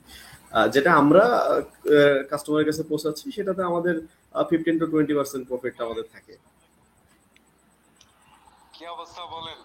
ওকে না আমি আমি আমি যেটা জানতে চাচ্ছি রাবিব যে মনে করি যে কি কি কস্ট তোমার আছে আর কি? খরচের খাতগুলো। আমার- খরচের খাত খরচের খাত হচ্ছে ভাইয়া টোটালি প্রথমত হচ্ছে আমাকে একটা প্যাকেজিং করার জন্য একটা রুম নেওয়া লাগছে। আমি তো বাগানের ভিতরে প্যাকেজিং যেদিন হচ্ছে রোদ থাকবে সেদিন আমি করতে পারব। কিন্তু যেদিন বৃষ্টি থাকবে সেদিন কিন্তু আমি করতে পারব না। এটার জন্য আমাকে একটা আলাদা ঘর নেওয়া লাগছে। সো সেটার একটা কস্ট আছে। এরপরে হচ্ছে আমার যারা প্যাকেজ প্যাকেটগুলো করতেছে, তাদের জন্য আমাকে একটা খরচ দিতে হচ্ছে পার ক্যারেট একটা অ্যামাউন্ট দিতে হচ্ছে তাদেরকে। আবার হচ্ছে আমার যারা হচ্ছে বুকিং করার জন্য আমি থাকি যে এখন যেহেতু আমি প্রায় সময় থাকি, আবার আমার যখন ক্লাস থাকে তখন বুকিং করার জন্য দেখা গেল যে আমার ক্লাস আছে দুপুর পর্যন্ত, আমি একজনকে লিস্টটা দিয়ে দিলাম যে তুই একটু বুকটা করে দিয়ে আয়। সো এরকমের জন্য আমার দুই তিনজন লোক আছে, ওদেরকে একটা কস্টিং দেওয়া লাগছে। এরপরে আপনার আমার ওয়েবসাইট মেনটেনেন্স আমাদের ইন্টারনেট অনলাইন এগুলা মেনটেন করতে আমাদের, আমার পেজের জন্য দুই তিনজন লোক রাখা আছে, আমাদের পেজের ইয়ে করার জন্য পেজটা হ্যান্ডেল করার জন্য। এরপরে আপনার, আর এখন হচ্ছে যে আমি বাগান থেকে আম নিয়ে আসতেছি, কিন্তু আমাকে যখন আমি কুরিয়ার অফিসে নিয়ে যাব, আমাকে হাটের ইজারা দেওয়া লাগবে। এটা হচ্ছে তারা আপডেট করে ফেলছে এখন। মানে এটা আগে ছিল না। আপনার তিন, চার বছর আগে এটা ছিল না। তো যখন ওরা দেখল যে অ্যাটলিস্ট থার্টি পার্সেন্ট আম অনলাইনে চলে যাচ্ছে, তখন ওরা নতুন করে নিয়ম করল, যারা মানে হাটে ইজারা নেয় আর কি, তারা নতুন করে নিয়ম করল যে, তুমি অনলাইনে দিলেও তুমি বাগান থেকে নিয়ে আসলেও তোমাকে ইজারা দেওয়া লাগবে, তুমি বাজারে ঢুকলে এটা ইজারা দেওয়া লাগবে। এবং হাটের তিন কিলোমিটার রেডিয়াসের মধ্যে যদি তুমি প্যাকেজিং করো, তাহলে তোমাকে হাটের ইজারা দেওয়া লাগবে। সো এখানে আমাকে একটা কস্টিং দেওয়া লাগতেছে। এবং ট্রান্সপোর্ট আছে, আমার ওই যে আমার প্যাকেজিং সেন্টার থেকে কুরিয়ার অফিস এটা ওটা। সো এরকম কস্টিংগুলো আমাদের থাকে। এবং সবচেয়ে বেশি যে ঝামেলাটা হয় সেটা হচ্ছে কুরিয়ারের চার্জ কুরিয়ারের চার্জ অত্যন্ত বেশি। আর হোম ডেলিভারির যে ব্যাপার তখন আমি একটা কথা বলতে লাগছিলাম যে, আমাদের যে বাংলাদেশে অনেক পরিচিত একটা কুরিয়ার সেটা হলো এসে পরিবহন। তো ওদের মাধ্যমে আমি যদি দশ কেজি আম ঢাকাতে হোম ডেলিভারি করতে চাই তাহলে আমাদের টোটাল কত কস্টিং হবে? তিনশো পঞ্চাশ টাকা হচ্ছে অফিস ডেলিভারির চার্জ এবং এই দশ কেজি বাসায় দিয়ে আসার জন্য নিবে আরও পাঁচশো টাকা। তাহলে হইল আটশো পঞ্চাশ টাকা। মানে দশ কেজি আমের জন্য আটশো পঞ্চাশ টাকা পঁচাশি টাকা কেজি। এই দামে আম কিনতে পাওয়া যায় এবং আমার আমের দামও কিন্তু পঁচাশি টাকা না। হ্যাঁ? যতটা তার চার্জ এটা মানে হিউজ একদম। আর অন্যান্য কুরিয়ার যেগুলো আছে, তারাও মোটামুটি বিশ ত্রিশ টাকা কেজি নেয়, যারা হোম ডেলিভারি দেয় আর কি। বিশ টাকা কেজি নেয় আহমেদ। কিন্তু ওদের আবার আপনার দেখা গেল যে এক থেকে পঁচিশ কেজি পর্যন্ত পাঁচশো টাকা। আমি দশ কেজি দিলেও দিতে হবে পাঁচশো টাকা। সো এটাও একটা ঝামেলা। আর নর্মালি যেগুলো অফিস ডেলিভারি দিচ্ছি, সেগুলো তো অনেক বেশি। আপনার সুন্দরবনের রেট হচ্ছে বারো টাকা। নর্মাল সব কুরিয়ার এখন দশ থেকে বারো টাকা। ঢাকার মধ্যে, ঢাকার বাইরে আরও চার টাকা বা পাঁচ টাকা বেশি। যেখানে অন্য যারা যারা টাকে করে আম নিয়ে যাচ্ছে ঢাকায়, ওদের কস্টিং তো অনেক কম। ওদের দুই থেকে তিন টাকা বা আড়াই টাকা হচ্ছে পার কেজিতে কস্টিং হয়ে যাচ্ছে। এবং আমরা যখন অনলাইনে আম দিচ্ছি, ওদের কুরিয়ারের হ্যান্ডেলিং এত পরিমাণ বাজে, আমরা প্লাস্টিকের ক্যারেট এত পরিমাণ সুন্দর মতো সেলাই করে দিই, ওই ক্যারেটটা তারা ভেঙে ফেলতেছে। হ্যাঁ সো এটার জন্য কাস্টমার আমাকে রিপোর্ট দিচ্ছে। ওরা কিন্তু কাস্টমার কুরিয়ার দেখে না। কাস্টমার রিপোর্ট দেয় আমাকে। লাস্ট দিনও কি করছে? একটা ক্যারেট ভেঙে ফেলছে। সো আপনি ওরা যদি এটা একটু মেনটেন করতো আমরা যদি প্যাকেজিং আর যারা হচ্ছে আপনার যে ট্রাকে করে নিয়ে যাচ্ছে ওদের প্যাকেজিং কিন্তু আমাদের মতো প্যাকেজিং করতে হয় না। সো ওদের ওখানেও কস্টিং কম। আর আমাদের এখানে কস্টিংগুলো অনেক বেশি। এই এই সমস্যাগুলো যদি আমরা যদি ট্রেন যেটা দেয় ম্যাঙ্গো স্পেশাল ট্রেন এটাতে প্রতি কেজি মানে দেড় টাকা বা এক টাকা সতেরো পয়সা। মনে হয় আপনি যেটা জানেন শিওর এক টাকা হ্যাঁ। সতেরো পয়সা। এক সতেরো পয়সা। বা ওই যে লেবার এটা ধরে আমি ধরলাম যে দেড় টাকা somehow খরচ হচ্ছে। সো কোথায় হচ্ছে আপনার দেড় টাকা আর কোথায় হলো বারো টাকা? সো এটার একটা ঝামেলা আছে আর কি আমাদের এইখানে কস্টিংগুলো আমাদের অনেক বেশি পড়তেছে।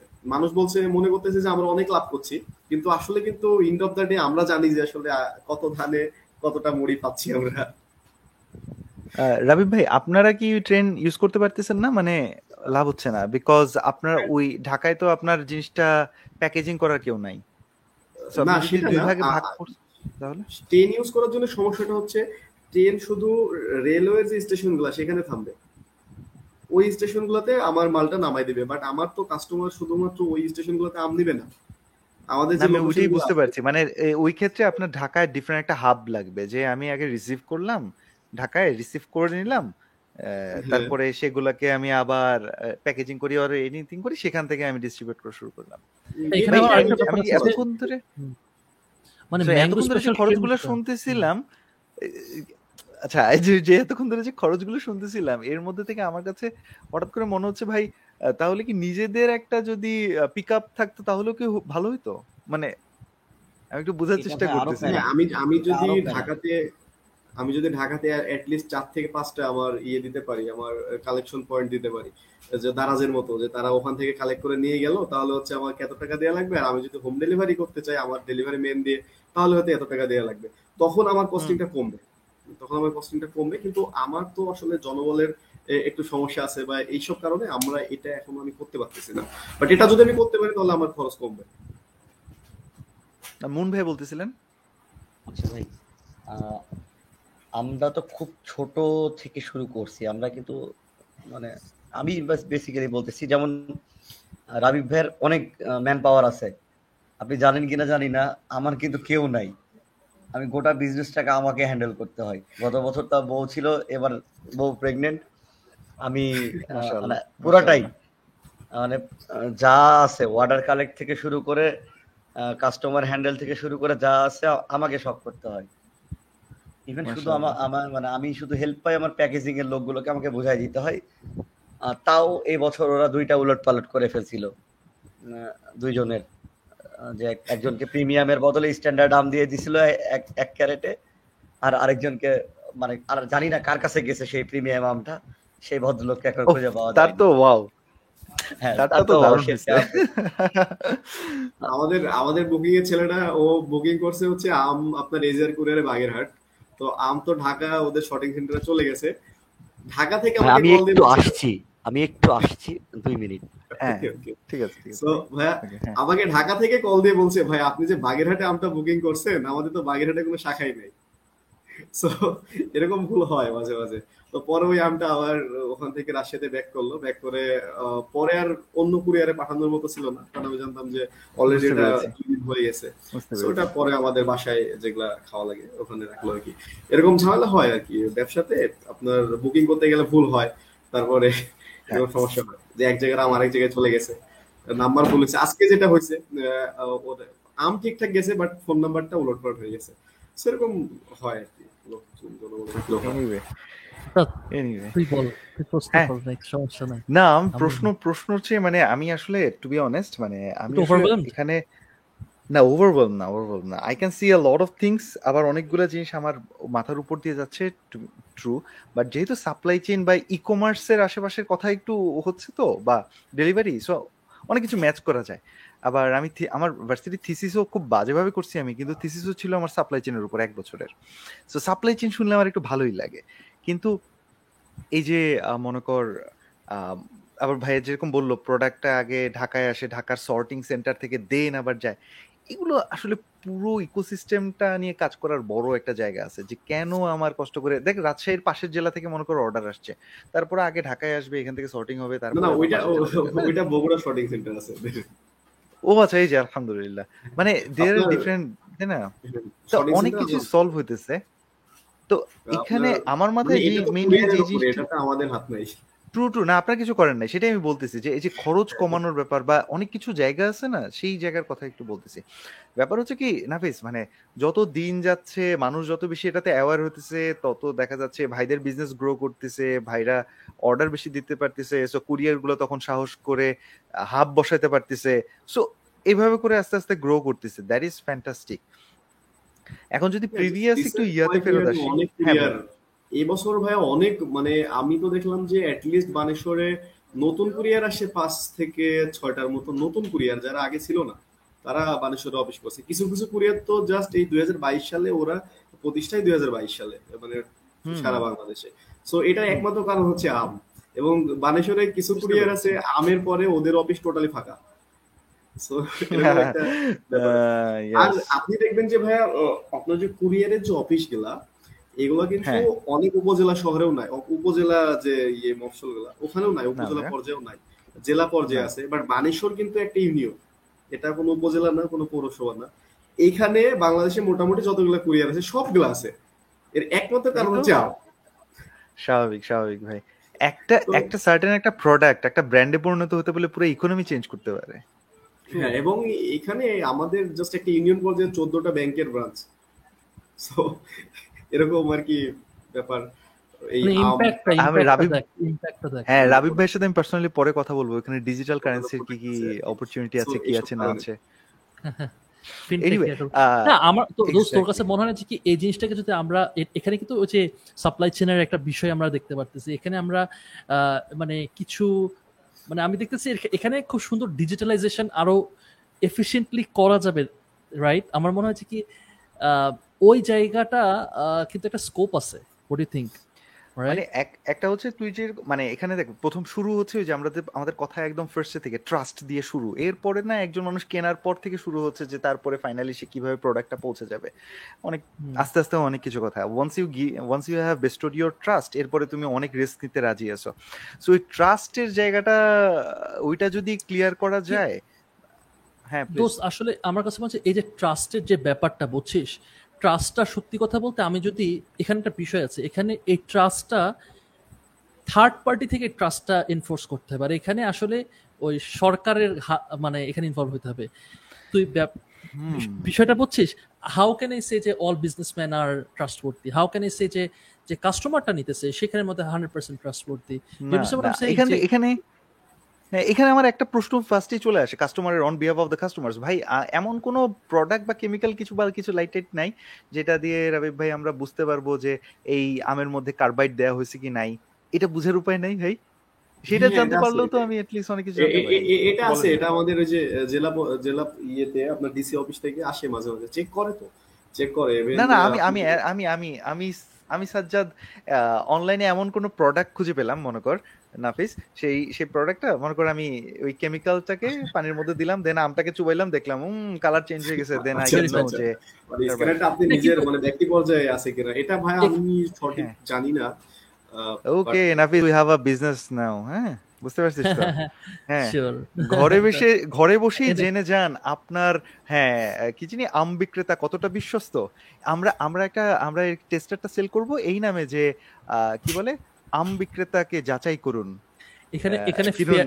এখানে যে ফেয়ার মার্কেটিংটা আমরা ভালো মতো করতে পারব বুঝছিস. ফেয়ার ইউজ করে আর কি. Insecurity and fear anyways Moon ভাই চলে আসছে মুন ভাই চলে আসছে রাবি ভাই মিন ভাই আমি সরি মানে it's being inhuman to you I can feel that যে হয়তো বা ঘাড়ে পেন হচ্ছে নাকি একটু দরকার হলে মাসাজ ইয়া করে নিয়েন মানে I can see you yeah around তাই বললাম যে একটু দরকার রেস্ট নিয়ে ভাই সেটাই। কারণ এই যে আম আম হ্যাভিং এ হ্যাঁ নেক রেস্ট হ্যাঁ ওকে আচ্ছা এখন মুন ভাইয়ের কাছে। আমি যদি চলে যাই সেটা হচ্ছে মুন ভাইয়ের কাছে একটা প্রশ্ন সেটা হচ্ছে যে দুইটা প্রশ্ন অ্যাকচুয়ালি একটা প্রশ্ন হচ্ছে যে ভাই আপনি কেন একা করতেছেন সবকিছু হ্যান্ডেল করতেছেন? কেন আপনি এটা আরও কিছু এমপ্লয় নিচ্ছেন না? দ্বিতীয় প্রশ্ন হচ্ছে যে কি আপনি আমাকে একটু আমাকে জানাবেন যে what are the cost that are associated with আপনি এক কেজি আম যখন বিক্রি করছেন তখন আপনি যেহেতু একজন আম বাগানের মালিক আপনার কি কি কস্ট পড়ছে পার ইউনিটে এটা একটু আমাকে এই দুটা একটু ক্লিয়ার করবেন। আচ্ছা ভাই আপনাকে বলি আহ, যখন আমি আম চাষি এক নাম্বার কথা আমি যখন হতে হবে না? আমার আম আমার মাইকটা যদি একটু কাছে নিতে। হ্যাঁ। আচ্ছা আমার আমটাকে আমি যখন এখানে দুই রকম বিষয় আছে ভাই। আমি যখন আমার নিজের বাগানে আম সেল করতেছি তখন আমার কস্টটা বেশি পড়ে যাচ্ছে। ওকে যদি বলেন যে হ্যাঁ ভাই এটা কীরকম হইল? হ্যাঁ এটা কীভাবে হয়? হ্যাঁ। নিজের নিজের বাগানের কীভাবে কস্ট এত বেশি হ্যাঁ হ্যাঁ কীভাবে? হ্যাঁ ভাই। এবার তাহলে বলি আপনাকে। সাপোজ ধরে নেন আমি নওগাঁতে থাকি আমি চলে গেলাম রংপুরে। বোঝায় আপনাকে। রংপুরে চলে গেলাম আমি হাড়ি ভাঙা আম কিনতে। গেলাম গিয়ে জাস্ট একটা আড়তে বসলাম। আমি এখান থেকে ধরেন একশো মনের মতো অর্ডার কালেক্ট করে গেলাম রাজশাহী থেকে বা সাপার থেকে। আমার একশো মন হাড়ি ভাঙা লাগবে আমি রংপুরে গেলাম রংপুরে গিয়ে অনেক কম দামে আম কিনে নিলাম। বোঝেন আপনি। কিনলাম আড়ত আড়তে আমাকে কিন্তু কোনো টাকা দিতে হয় না। আড়তে কিন্তু জাস্ট শুধু প্যাকিং চার্জটা নাই। ধরেন একটা ক্যারেট করতে বিশ কেজির জন্য ওদের দিতে হয় বাইশ টাকা করে। বিশ কেজি বা পঁচিশ কেজি আপনি জানেন আপনি আচ্ছা। আম কিনলেন আড়তের যেটা খরচ সেটা হচ্ছে বিক্রেতাকে দিতে হয়। এ মজার বিষয় আড়তে। আপনি কিছু না আপনি আম চয়েস করলেন আপনি আম কম দামে হোক বেশি দামে হোক যেভাবে হোক একটা আম কিনে নিলেন। কিনে ওখানে প্যাকিং করে নিলেন। আদার্স আপনার কোনো খরচ নাই কিন্তু। তারপর কুরিয়ারে গেলেন ক্যারেট কুরিয়ার ক্যারেট যা সবারই হবে। বোঝাই? আপনার কিন্তু আর কোনো লেবার চার্জ লাগল না। এখানে- একটা মজার বিষয় আছে। একটা একটা আপনি নিজে গেলেন বা একটা ছেলেকে ঠিক করে দিলেন যে যা সাপার থেকে বা এই কি বলে? পদাগঞ্জ থেকে যে হাড়ি ভাঙা কেন যা বা আমরুপালি কেন। যে আমি লিস্ট ধরাই দিলাম সাপ্লাই করল। বোঝাই? ওর কিন্তু খরচ খুব কম হয়ে গেল। আমাকে কি করতে হচ্ছে? আমাকে ডেইলি দিন আট তিন থেকে চারটা লেবার নিতে হচ্ছে। এবং সবচেয়ে জঘন্য যে বিষয়টা ভাই এবছর আমি ফেস করছি লেবার ক্রাইসিস আচ্ছা আচ্ছা আচ্ছা। সবচেয়ে জঘন্য যে বিষয়টা। আমি আমার লাইফে কেন? এতখানি কেন? আপনি? জানেন কিনা জানি না। আহ, ঢাকার পর আমি রাজশাহীতে এত বছর ছিলাম। আহ, আমার কখনো এতখানি মনে হয়নি যে বাজার এতটা জীবনযাত্রার ব্যয় এত হইতে পারে যেটা আমি সাপাহারে ফেস করতেছি নওগাঁতে। এখানে আমের টাকা উঠছে যে যার মতো করে সেভাবে টাকা লুটে নিচ্ছে। আপনি রাজশাহীতে এক কেজি পেপার কিনুন কয় টাকাতে? বলেন দেখি। পঞ্চাশ টাকা ভাই পঁয়ষট্টি টাকা।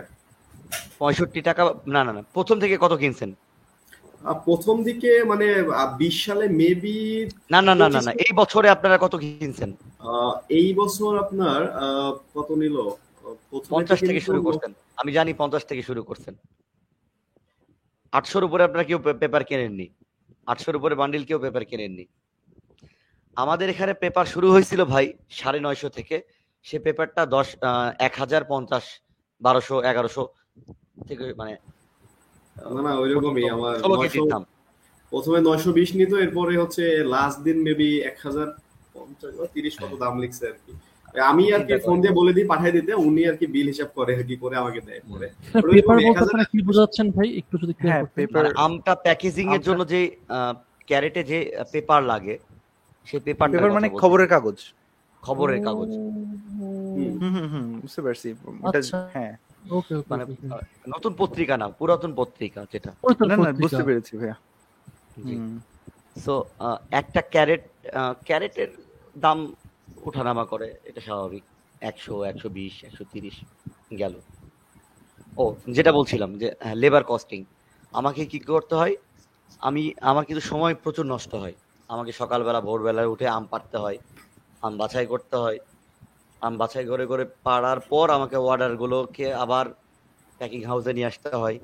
হওয়ার পর আবার আমগুলোকে হচ্ছে প্যাকিং করতে হয়। করার পর আমাকে কুরিয়ারে যেতে হয়। তা আমি যদি জাস্ট চাষি না হয়ে ডাইরেক্ট যদি আমি সেলার হইতাম বা বিক্রেতা হইতাম মানে জাস্ট হাট থেকে সংগ্রহ করতে পারতাম আমার কিন্তু এই- এই কষ্টটা কমে আসতো। বলি আপনাকে। ট্রু হ্যাঁ তখন আবার কি হইতো? আমার কোয়ালিটি হয়তো বা মেনটেন হইতো না। আমি জানতাম না কার আম আমি নিচ্ছি। সে সে কি কীটনাশক দিছে বা কি ছত্রাকনাশক দিছে বা কি কি ইউজ করছে তার আমের ভিতরে কি পোকা আছে না কি আছে। আমি আমি আমার আমে কিন্তু আমি জানি। আমি আমার আমে. কিন্তু বলে দিতে পারব হান্ড্রেড পার্সেন্ট যে আমার কোন গাছের আম কীরকম আপনি নাফিস ভাই আপনি তো বলতে পারবেন যে আপনার কোন গাছের আম কীরকম হয়েছে আপনার বাসার। আপনি তো বলে দিতে পারবেন। স্বভাবতে এইটা বিষয়। তো আমার যে এই সমস্যাটা হচ্ছে যে আমাকে এ টু জেড আমাকে আম পাড়া থেকে শুরু করে গোটা জিনিসটাকে হ্যান্ডেলিং করতে হয় একদম নিজ হাতে। স্বভাবতই আমি চাইলেও পাইকারি সেলটা করতে পারি না। আমাকে প্রত্যেকটা আমি খুচরা মানে ইন্ডিভিজুয়ালি সেল করতে হয়।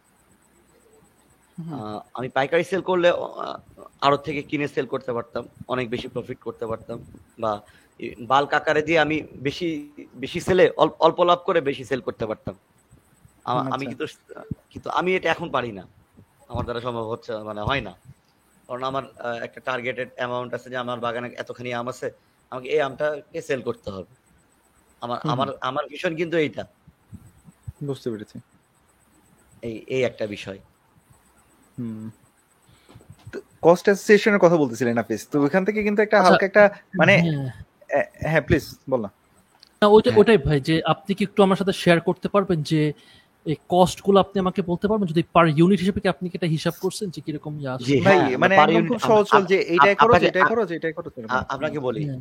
আহ, একটা ক্যারেট বিশ কেজির খরচ বলতেছি আপনাকে একটা ক্যারেটের বিশ কেজি দুই নাম্বার ক্যারেট মানে আমরা যেটাকে বলি আম যেটাতে দিই বাংলা ক্যারেট বলে সেই ক্যারেটটার দাম একশো তিরিশ টাকা বলি সেই ক্যারেটটা সাজাইতে পেপার লাগে প্রায় দুইশো গ্রাম থেকে তিনশো গ্রাম। তার দাম যদি ধরা হয় খুব খারাপভাবে ধরলেও ছয় ছয় বারো আঠারো টাকা বা বিশ টাকায় ধরলাম সে একটা দড়ি দিয়ে বাঁধতে হয় ক্যারেটটাকে সেই দড়িটার কেজি হচ্ছে একশো টাকা। সো এক কেজি দড়ি দিয়ে সর্বোচ্চ আপনি চল্লিশ মন আম প্যাক করতে পারবেন। আমরা যেভাবে প্যাকিং করি। একটা বস্তা দিতে হয় ক্যারেটের উপরে গোটা একটা বস্তা দেয়। আপনাদের রাজশাহীতে তো শুধু ক্যারেটের মুখটা সেলাই করে আমরা কিন্তু গোটা ক্যারেটটাকে বস্তার ভিতরে ঢুকাই দিতে হয়। দেওয়ার পর আমরা সেলাই করি। সো একটা বস্তার ভিতরে করে তাহলে বাইশ টাকা ওখানে গেল। একটা বস্তার দাম বিশ থেকে বাইশ টাকা। তাহলে একটা ক্যারেটের পিছনে আমার খরচ হচ্ছে কয় টাকা ভাই? একশো তিরিশ বিশ বস্তাটা বিশ আহ, দড়ি- দড়িটা কত ধরছেন ভাই? দড়ি কত? দড়ি দড়ি ধরলাম চল্লিশটা। ধরেন আহ, দড়ি ধরেন তিন টাকা বা দুই টাকা গেল। দুই টাকায় ধরলাম আমি। হুম। পার এটা হচ্ছে এটা এটা কি বিশ কেজি পার ক্যারেট আড়াই টাকা। পার ক্যারেটে। বিশ কেজি আড়াই টাকা করে। আচ্ছা, আচ্ছা আড়াই টাকা ধরলো। Okay. হলো। হ্যাঁ, হ্যাঁ। কুরিয়ারে এখন কুরিয়ারে কিছু কিছু কুরিয়ার লেবার চার্জ নেয়। একটা ক্যারেটের জন্য দশ টাকা ওরা আবার এক্সট্রা নিয়ে নেয়।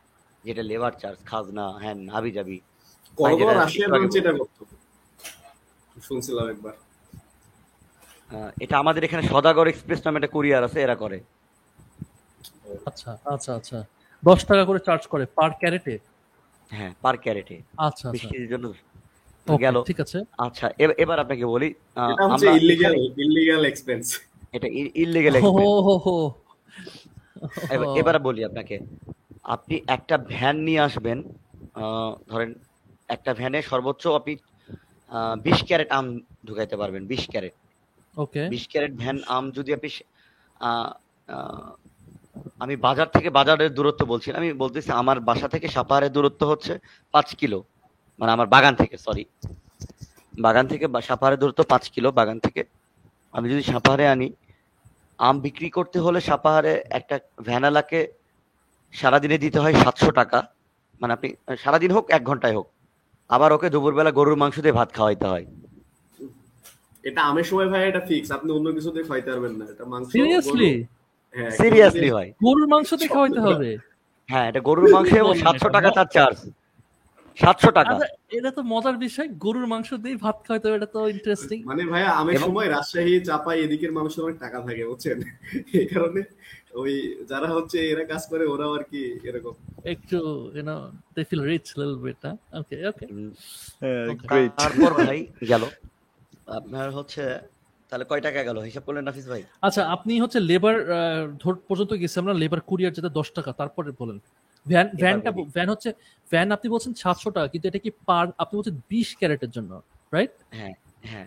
তো আমি এটা বিক্রির জন্য বলতেছি বিক্রির জন্য সরি আচ্ছা, আচ্ছা। যখন আমি কুরিয়ারে আম আম নিয়ে আসব তখন একটা ক্যারেটে একটা ভ্যানালা নিবে বিশ টাকা। ওকে ওকে ওকে ওকে। হিউজ এটা সাপাহারে মানে অলিখিত। ওকে গেল। ওকে। এবার আপনাকে আসি আমরা যে হিসাবটা করি যে একটা লেবারকেও যদি আপনি চিন্তা করেন আহ, আড়তের হিসাব হিসাবে ধরো একটা লেবারের একটা ক্যারেট করে হচ্ছে করতে আমরা চার্জ ধরি হচ্ছে বিশ টাকা। বলি ধরি। এটা জাস্ট গ্রাহককে সান্ত্বনা দেয় যে বিশ টাকা ধরতেছি। আমাদের খরচ অনেক বেশি হয়। তাহলে আমরা ধরি হচ্ছে প্রায় একটা ক্যারেটে ধরি দুইশো টাকা খরচ হচ্ছে। এটা শুধু ক্যারেটেই। আমরা গড় ধরি যে দুইশো টাকা খরচ হচ্ছে। মানে পার কেজিতে তার আহ, এক- মানে আলাদা খরচ হয়ে যাচ্ছে দশ টাকা। আমের আম ব্যতীত। আম ব্যতীত প্যাকেজিং এ প্যাকেজিং এ তার খরচ হচ্ছে দশ টাকা। এটা আপনি কোনোভাবে কমাতে পারবেন না। আহ, কোনোভাবে সম্ভব না। আপনি অন্য জায়গায় কিছু করেন, এটাকে কমাইতে পারবেন না। কুরিয়ার বেসড হলে যদি আপনি বাল্ক আকারে ট্রাকে দেন, তখন কমাই ফেলতে পারবেন। প্রায় এখান থেকে প্রায় আপনি পঞ্চাশ টাকার মতো কমাই ফেলতে পারবেন প্যাকেজিংয়ে। যখন আপনি ট্রাকে প্যাকেজিং করবেন, আপনার বস্তা লাগবে না, আপনার ভ্যান ভাড়া লাগবে না, আপনি, আপনার ডোর মানে যেখানে প্যাকেজিং হাউস সেখান থেকে ট্রাক লোড দিতে পারবেন। এটা একটা সুবিধা। আপনার ট্রাকের বাঁধন ট্রাক আমরা যেটা কুরিয়ারের জন্য যেই প্যাকেজিংটা করি সেটা ট্রাকে লাগে না অত হার্ড প্যাকেজিং লাগে না। আমরা কুরিয়ারের জন্য খুব একটা হার্ড হার্ড সেলাই করি। বিশেষ করে রাজশাহীর দিকে বসার টুলগুলোকে কি বলে মাচ্ছা। মনে আছে কিনা ছোটবেলায়? জালি জালি জালি জালি স্টেপ বাই স্টেপ একটার সাথে একটা কানেক্টেড হুম হুম হুম হুম হুম। দড়ি দিয়ে। আমরা ওই ওই ওই ওই বাঁধনটা দিয়ে আমরা হচ্ছে প্যাকেজিং এ আমাদের আমাদের বলতে আমার আমার আমার বিজনেসের আরেকটা মজার বিষয় হচ্ছে যে আমরা প্যাকেজিংটাকে এমন ভাবে আনছি মানুষজন যারা আম প্রথম পাইছে তারা মানে সবাই একটা প্রশ্ন করছে যারা আমার কাছে কোনোদিন আম নেয়নি যে আমও এত সুন্দরভাবে প্যাকেজ মানে প্যাকেজিং করা যায় ভাই? এ প্রথম দেখলাম। আমি তো আম পাইছি কার্টুনে খাঁচিতে আমকে যে এত সুন্দরভাবে প্যাকেজিং করা যায় ওরা ভাবেনি কখনো। নাইস মানে এটা এটা এটা সবাই বলে। জাস্ট ভাই প্যাকেজিংটা সুন্দর আম আম দেখতে সুন্দর। খাওয়া তো পরের কথা আগে দেখার পর বলে যে। না না মানে হ্যাঁ আগে মানে শুরু দিয়ে মানে ওইটা ফার্স্ট ইমপ্রেশনটাই তো একটা দারুণ। ফার্স্ট ইমপ্রেশনটাই হচ্ছে বড় কথা। হ্যাঁ হ্যাঁ, আমি আমরা হয়তো আমরা যতটা ভালো করে প্যাকেজিংটা পাঠাই কিন্তু কুরিয়ার কিন্তু হ্যাঁ, আলটিমেটলি ওই জিনিসটা ডেলিভার করতে পারে না। পারে না ভাই তার ফিফটি পার্সেন্ট পারে না। আহ, আপনি মানে মানে জানেন কিনা জানি না। সব কুরিয়ারই এরকম। ভাই কুরিয়ারে এখানে ঠিক আছে। কুরিয়ার এখানে বলি যে মানে যারা ভালো তারা ভালো বুঝছিস? নাফিস পরে আবার না না ভাই। ও আচ্ছা আচ্ছা ওকে। বলি যারা ভালো the টালো না ভাই ভাই একটা মজার বিষয় যারা ভালো টালো না ভাই। যেটা বলতেছিলেন ওটা ওটা হ্যাঁ। হ্যাঁ। ভাই আপনাকে বলি প্রত্যেকটা কুরিয়ার লোকাল পয়েন্টগুলো ভালোভাবে ডেলিভার করে, ট্রাক পর্যন্ত ভালো মানে কাভার্ড পর্যন্ত ভালোভাবে যায়। সমস্যাটা হয়ে যাবে ওদের হাবে। ধরেন আপনার ক্যাপাসিটি আছে, আপনি সারা বাংলাদেশে আম ডেলিভারি করবেন বারো ট্রাক দিনে। সাপোজ আমি বলি সুন্দরবনের নাম উল্লেখ করে বলতেছি, বাংলাদেশে সবচেয়ে বড় কুরিয়ার জায়ান্ট সুন্দরবন। এবং সবচেয়ে জঘন্য সার্ভিস হচ্ছে এদের। মানে যারা ভালো বেশি কাজ করে তাদের নামে বেশি টাকা নেয় সবচেয়ে বেশি জঘন্য সার্ভিস দেয়। কেন ভাই? আপনাকে বলি কেন বলি আপনাকে বলি।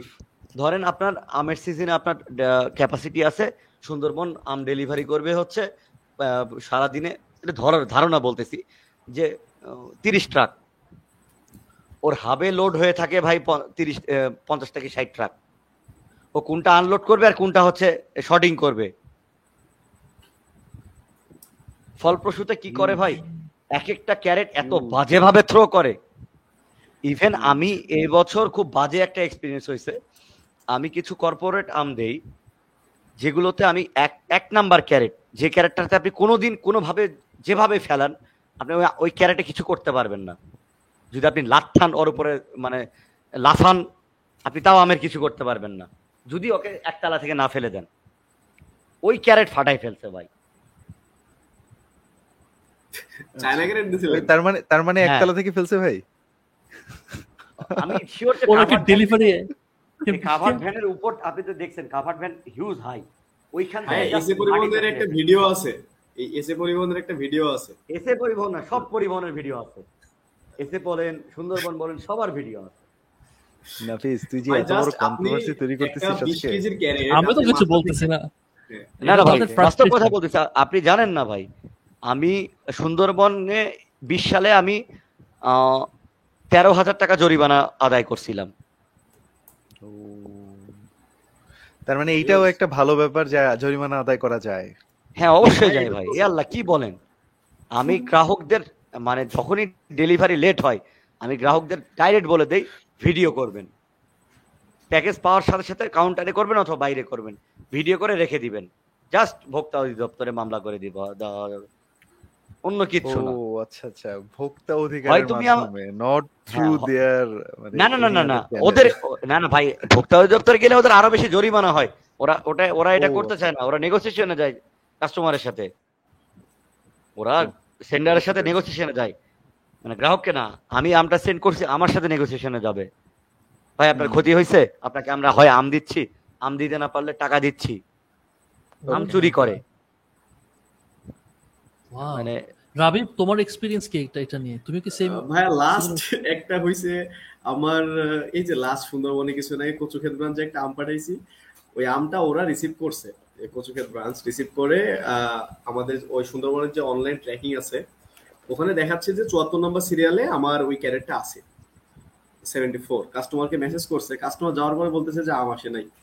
সো আপনি যদি আমের ক্যারেটটা না পান তাহলে তো আপনি চুয়াত্তর নম্বর সিরিয়ালে আছে এটা তো আপনি বলতে পারবেন না। সো এটা নিয়ে ওই টোটালি আমটা হারাই ফেলছে।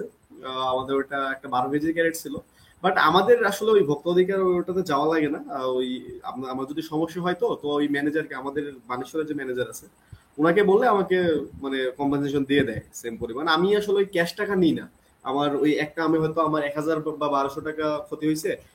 সো আমি পরের যে বুকিংগুলো আছে পরের দিনে ওই বুকিং গুলাতে কিছু কিছু ডিসকাউন্ট করে দিয়ে ও দেখা গেল যে এক হাজার বারোশো টাকা আমাকে ডিসকাউন্ট করে দিয়েছে।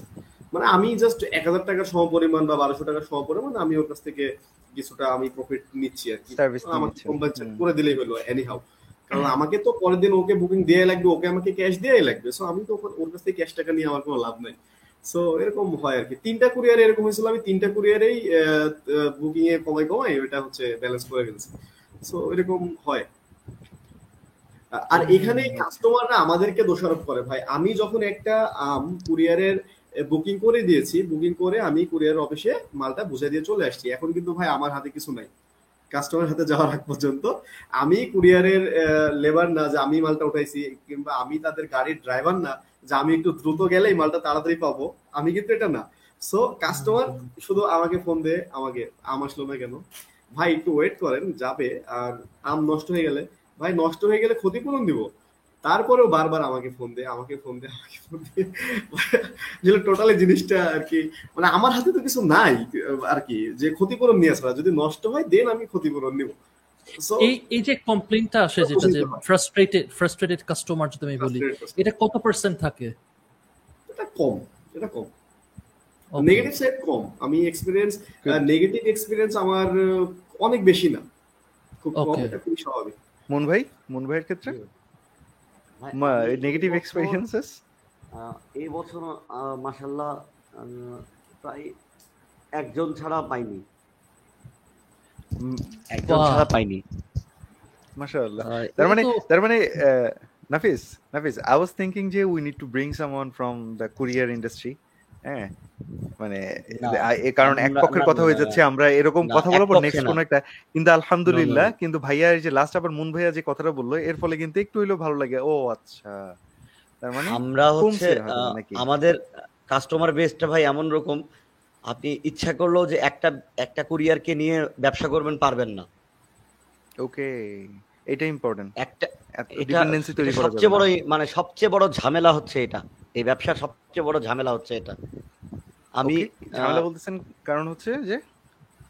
আমাকে প্রত্যেকটা দিন যে আমি রাতের বেলা করে আসি রাত দশটার সময় ঢুকি বাসায়।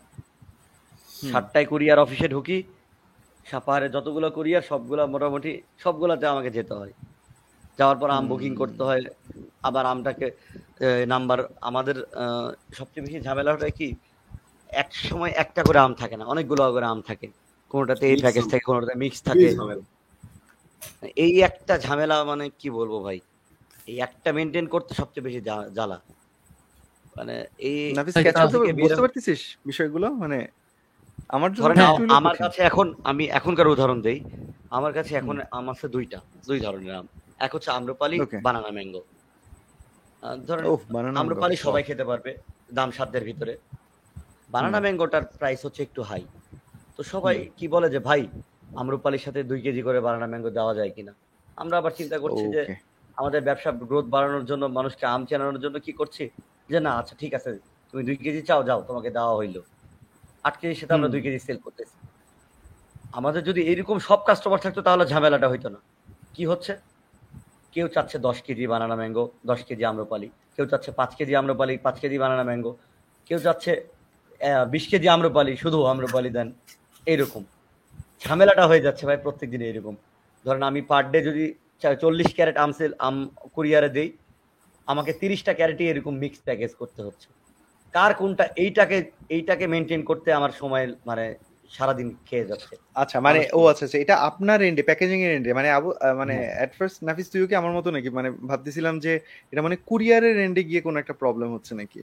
না না। বুঝলাম যে প্যাকেজিং এর এন্ডের একটা হ্যাসেলের কথা বলতে ভাই এটা এটা বুঝতে হলে আপনাকে এ টু জেড শুরু করতে হবে। না না ভাইয়া বিষয়টা হচ্ছে আপনার আপনি যে হ্যাঁ, দেখে করছি, যান। হ্যাঁ, হ্যাঁ আমি যে বুকিংটা করছি হ্যাঁ একজন ধরেন আপনি নাফিস সেলিম ভাই আমার কাছে অর্ডার করছে একটা প্যাকেজ যেখানে তেরো কেজি আছে আম্রপালিয়াম এবং সাত কেজি আছে ফজলিয়াম আপনি হ্যাঁ। অর্ডার করছেন আট কেজি ফজলিয়াম বারো কেজি হচ্ছে আম্রপালিয়াম এখন আমি হ্যাঁ। দুইজনের নামে বিশ কেজি আম অর্ডার করছি কুরিয়ারে। কুরিয়ার রিসিটে কিন্তু লেখা নাই যেটা কোন আম। সো এটা আমাকে বুঝতে হবে এবং এসে ওই যে চালান নাম্বারটা এটা কোনটা নাফিস ভাইয়ের এবং কোনটা আপনার? এটা আমাকে ওই মানে স্পেসিফিকটাতে আমাকে লিখে দেওয়া লাগবে। ভাই বলতেছে এটাই সবচেয়ে বড় হ্যাসেল আমাকে যদি ওকে ওকে তার মানে থাকে তাহলে এটা হচ্ছে সবচেয়ে বেশি ঝামেলা। এবং মানে ডকুমেন্টেশন নাফিস ট্রেস রাখা ডকুমেন্টেশন মানে এত কিছু মানে যেমন মুন ভাইয়ের কথা ভাই- ভাই হচ্ছে ওই যে আহ, কি বলে ওই যে হাব মেনটেনের মতো যে দারাজ একদম। টারাজের যেই ওয়্যার হাউসগুলো আছে না ভাই আই আন্ডারস্ট্যান্ড আমি আমি আই ক্যান সি যে ভাইয়ার যে ইনভেন্টরি ম্যানেজমেন্ট সফটওয়্যারটা যে ব্রেইনের মধ্যে যেটা চলতেছে হ্যাঁ? পুরো মনে কর একটা ইআরপি ব্রেইনের মধ্যে চলতেছে। কারণ মানে সিঙ্গেল সিঙ্গেল হ্যান্ডেডলি যদি তুই পুরো বাগান ম্যানেজ করিস অর্ডার ম্যানেজ করিস দেন কাস্টমার কি বলে কাস্টমারের সাথে কমিউনিকেট করতেছিস সার্ভিস দিচ্ছিস দেন আবার ডেলিভারি ম্যানেজমেন্ট এরপরে আবার ডিসপিউট ম্যানেজমেন্ট আবার সবচেয়ে ঝামেলা কি ভাই? শোনেন আবার বলি। আপনি আসলেন। আসার পর এই যে দেখেন একটা জাস্ট একটা কুরিয়ারের রিসিপ্ট এই রিসিপ্টের প্রত্যেকটা ছবি তুলে আবার হোয়াটসঅ্যাপে সবাইকে পাঠানো যে আমি আম দিছি কিনা। তারা তো আমাকে চেনে না। নতুন করে আম অর্ডার করছে বা যারা চেনে ভাই রিসিপ্টের ছবি দেন। তুলে তুলে ছবি প্রত্যেকটা ছবি তুলে আবার হোয়াটসঅ্যাপে পাঠানো। সো হ্যাঁ। মাচ মানে নাফিস ডিজিটালাইজেশনের অস্থির অস্থির জায়গা আছে। মানে মজা পাইতেছি। আমি মজা পাইতেছি এবং ভাইয়া সরি এট ফার্স্ট আপনার কষ্ট দেখে মজা পাচ্ছি না সরি হ্যাঁ আপনার কষ্ট আমি মজা পাচ্ছি। না না এই এই ঝামেলাটা আমাদের কমাই ফেলতে পারে। ডিজিটালাইজেশন অনেকগুলো জায়গা পাইতেছি। হ্যাঁ, এই ঝামেলাটা কমাই ফেলতে পারে। দুই- একটা কুরিয়ার কিন্তু করে ফেলছে অলরেডি অটোমেশনে চলে মাইক গেছে মাইক আহ, দুই একটা কুরিয়ার অটোমেশনে চলে গেছে। দুই একটা কুরিয়ার অটোমেশনে চলে গেছে। সুন্দরবন চলে গেছে আহ, তারপর এরা আহ, আরও কয়েকটা কুরিয়ার চলে গেছে। যেমন আপনি সাপার থেকে যদি বুকিং করেন আমি সেন্ডারের কাছে একটা এসএমএস আসবে যে রিসিভার তার কাছে এসএমএস আসবে যে তোমার নামে আম বুকিং হয়ে গেল সাপাহার থেকে যেটা সুন্দরবন করে। হ্যাঁ। এটা হলে কিন্তু আমার ঝামেলাটা হয় না তাকে আর রিসিপ্টের হ্যাঁ, ছবি পাঠাতে হয়। হোয়াটসঅ্যাপের দরকার নাই তো। হ্যাঁ এটা এক্স্যাক্টলি। এটা এটা সব সময় আসে না মেসেজ এরপরে ওদের সার্ভারটা খুব বেশি ভালো না ভাই। হ্যাঁ, সব সময় মেসেজ আসে না। মানে একটা সার্ভার খুব বাজে মানে এবং প্রত্যেকটা কোম্পানিরই এক এক মানে একটাই একরকম সফটওয়্যার সুন্দরবনের যা ইউএসবির তা তা same same tracking system same কিছু। মানে কোনো উনিশ বিশ নাই। একজনই মনে আমি শিওর যে এক সফটওয়্যার ডেভেলপমেন্টের ওরা ওরা তিনজন মিলে চালায় শুধু নাম ভিন্ন। আল্লাহ। আল্লাহ। মানে বুঝছিস ভেতরের কথাগুলো বের হয়ে আসছে। না না ভেতরে কথা বের বের হয়ে আসা দরকার কারণ এটা তো জানা দরকার বুঝছিস? আহ, ভাই আমরা তো আসলে আমাদের লাইফ ট্র্যাকিং আছে। Just bogus. কিচ্ছু না। বলে যে লাইভ ট্র্যাকিং আমি আপনি আমার গাড়ি কোথায় আছে আপনি দেখতে পারবেন। আমি কোনোদিন দেখতে পারলাম না। শুধু গাড়ি তো সেটা না ভাই। আমার মাল বিশ দিন আগে কাস্টমার রিসিভ করে নিয়ে চলে গেছে। ওই মাল আমার এখনো- দেখা যায় রেডি ফর সিডি ওখানে দেখাচ্ছে রেডি ফর কাউন্টার ডেলিভারি অথচ বিশ দিন থেকে মাল নিয়ে চলে গেছে। হ্যাঁ। মানে আমি যে অনলাইনে ট্র্যাক করে দেখব যে আমার কাস্টমার নিয়ে গেছে কিনা সেটাও ঠিক মতো দেয় না। ভাই হবে আস্তে আস্তে ইনশাল্লাহ আমরা আশা করতে পারি যে যেটা আস্তে আস্তে ইমপ্রুভ করবে you know baby steps you know I hear your আমরা frustration. আমরা চাচ্ছি যে আপনাদের মতো বড় বড় উদ্যোক্তারা? আমাদের এই অটোমেশনে আমরা বড়? আপনারা না বড় বড়। আমরা তো হচ্ছে হ্যাঁ মানে আপনি বলতে পারেন ওয়েন এক্স্যাক্টলি না এখান থেকে ভয়েসটা যদি পৌঁছায় কারও কাছে না ভাই ট্রু ট্রু না ঠিকই আছে মন ভাই মানে এখান থেকে যদি ভয়েসটা কোথাও পৌঁছানো যায় আলহামদুলিল্লাহ ভাই আপনি জানেন কিনা জানি না। আহ, আমাদের এই ছোট্ট জায়গাটাতে আহ, এই রিসেন্ট এই ইয়ারে পনেরোশো কোটি টাকা ঢুকছে একটা ছোট্ট একটা উপজেলাতে। আপনি চিন্তা করতে পারছেন? পনেরোশো কোটি টাকা। জাস্ট নিয়ার অ্যাবাউট দেড় মাসে। দেড় থেকে দুই মাসে ঢুকবে। ঢুকে গেছে অলরেডি এক এক হাজার পার হয়ে গেছে। আপনি আপনার এলাকার কথা বলতেছেন। একদম জাস্ট সাপাহার সাপাহার। একটা উপজেলা। হ্যাঁ। নওগাঁর একটা উপজেলা সাপাহার যেখানে পনেরোশো কোটি টাকা লেনদেন হয়। আপনি জানেন না এখানে যারা বিকাশে বিজনেস করে যারা বিকাশে দোকানে দোকানে টাকা দিয়ে বেড়ায় তারা পার ডে এই একটা টাইমে হুন্ডির ব্যবসা করে। হুন্ডি বোঝেন? আপনি আড়তে আড়তে জাস্ট টাকা দিয়ে যাবেন বিকাশ থেকে হ্যাঁ। বিকাশ থেকে টাকা নিবেন। ওদের কাছ থেকে গেলে নিয়ে। নিবে। হ্যাঁ। হ্যাঁ। জাস্ট আপনি ওকে সেন্ড করবেন আড়তে মানে ও আসলে বিকাশ ইউজ করবে না। ও আসলে বিকাশ ইউজ করবে না। ও ইউজ করবে ও এক্স্যাক্টলি হুন্ডিটা জাস্ট হুন্ডিটা। একদম খাঁটি হুন্ডি। টাকাটা ও সেন্ড মানি করে নিচ্ছে। ক্যাশ আউট করতেছে না কিন্তু। ও সেন্ড মানি করে ওর অ্যাকাউন্টে ট্রান্সফার করে নিচ্ছে। ক্যাশ আউটের চার্জটা নিয়ে নিচ্ছে। পার ডে ও লোকটা ইনকাম করতেছে প্রায় তিরিশ থেকে চল্লিশ হাজার টাকা। হ্যাঁ? সরি ভাই কি বলেন? টু সেন্স পডকাস্টে থাকলে এরকম মজার মজার ইনফরমেশন পাওয়া যাবে। না, না, এই ভাই কি বলছেন? এই লেনদেনগুলো এরকম এগুলা আমের পরে কি কি অবস্থা?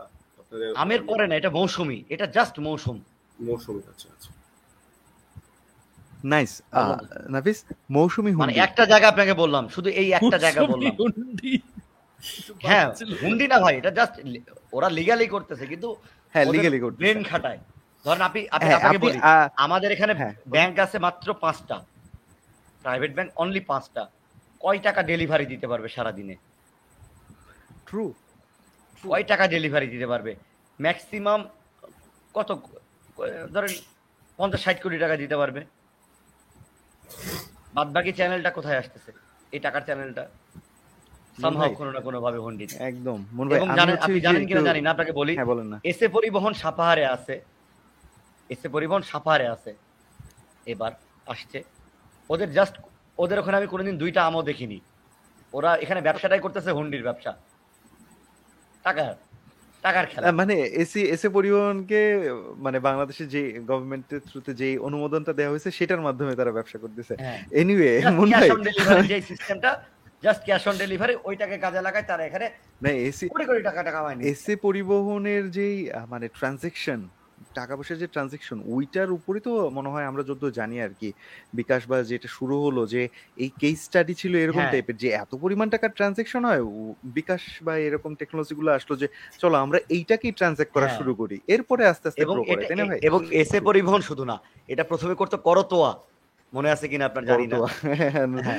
করো হ্যাঁ। হ্যাঁ কেন বলতেছি? উত্তরবঙ্গের উত্তরবঙ্গের যারা রাজশাহীতে পড়তে আসতো তখন তো বিকাশ টিকাশ কিছু ছিল না আমার মনে- মনে আছে এখনও। হয় পোস্ট অফিসের কলমানি অথবা হচ্ছে এই- কুরিয়ারগুলোর টাকা।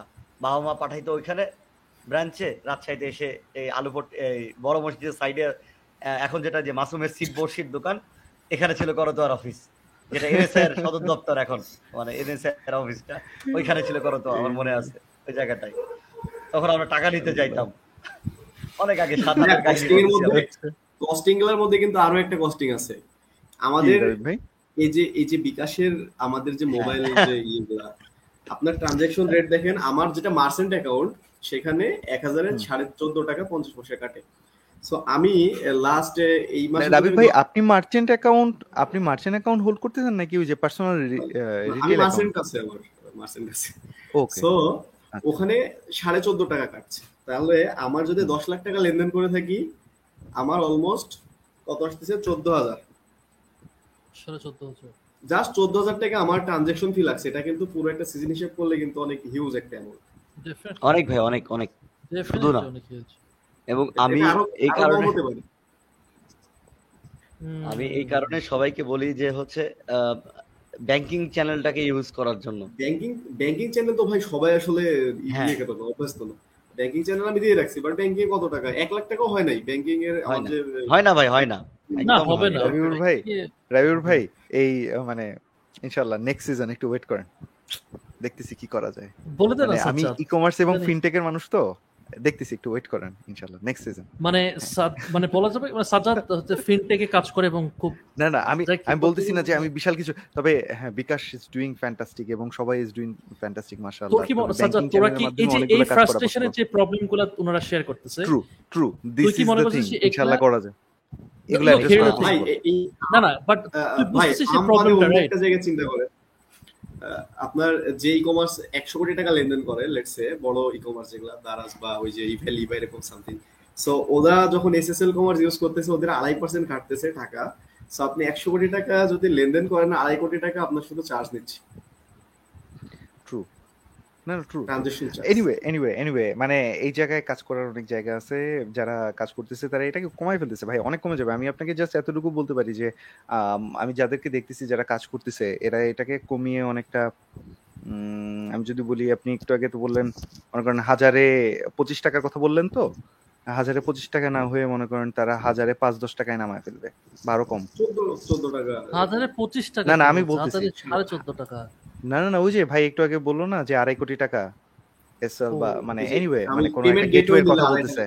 গেটওয়ের কথা বলতেছে তো আড়াই টাকা। আর যদি এমএক্স কার্ড দিয়ে কেউ করে খুব খুশিতে তাহলে পঁয়ত্রিশ টাকা। হ্যাঁ তো তো হাজার M X card is fantastic কিন্তু এমএক্স কার্ড তো বুঝিসই তো কাদের জন্য। তো কথা হচ্ছে যে এই জায়গায় মনে হয় ওই পঁয়ত্রিশ টাকা বা পঁচিশ টাকা কমিয়ে পাঁচ দশ টাকায় কমানো পসিবল এখানে অনেক কাজ করা পসিবল এনিওয়ে সো এই ক্ষেত্রে নগদ একটা সার্ভিস দিছিল ছয় টাকা করে মেবি হাজারে। ওটা নগদ আচ্ছা। উদ্যোক্তা বা কিছু একটা ছিল। আপনারা আপনারা এরকম রিটেল অ্যাকাউন্ট পার্সোনাল রিটেল অ্যাকাউন্টগুলো একটু খোঁজ নিয়ে দেখেন হ্যাঁ? Personal retail account personal retail account ছিল ভাই আপনাকে বলি। বিকাশ প্রথমে personal retail আহ, অনেক লিমিট লিমিটে গাইউর ভাই, আপনার তো হচ্ছে আহ, কি অ্যাকাউন্ট ওটা? বলেন আমার একটা পার্সোনাল রিটেল আছে আমার হচ্ছে এমনি নরমাল মার্চেন্ট আছে। So, মার্চেন্ট আমি আমি যতদূর জানি মার্চেন্টে মনে হয় ওদের কাছে যদি আপনি ক্যাশ আউট করেন ওদের ওদের কি ফ্রি যদি বিকাশের কাছে না, ক্যাশ আউট করেন সাড়ে চোদ্দ টাকা। না না ওইটা তো হচ্ছে ধরেন দোকান থেকে যদি আপনি ক্যাশ আউট করেন আমি আমাকে বিকাশ বোঝাইছিল একদিন আমার কাছে মানে আপনার ব্যাংক অ্যাকাউন্টে যদি টাকাটা আপনি ট্রান্সফার করেন সেটার কথা বলতেছেন? মন ভাই না না না ভাই আপনাকে বলি। বিকাশ প্রথমে নাকি হচ্ছে সুযোগ ওরা বলতেছিল যে যদি আপনি রিটেল অ্যাকাউন্ট মানে পেমেন্ট অ্যাকাউন্ট যদি করেন তাহলে আপনি এক লাখে মানে এক লাখের উপরে ট্রানজেকশন করার পর ওদের কাছ থেকে আপনি ওদের ওদের অফিসের লোক আসবে ওদের কাছে আপনি ক্যাশ আউট করে নিতে পারবেন।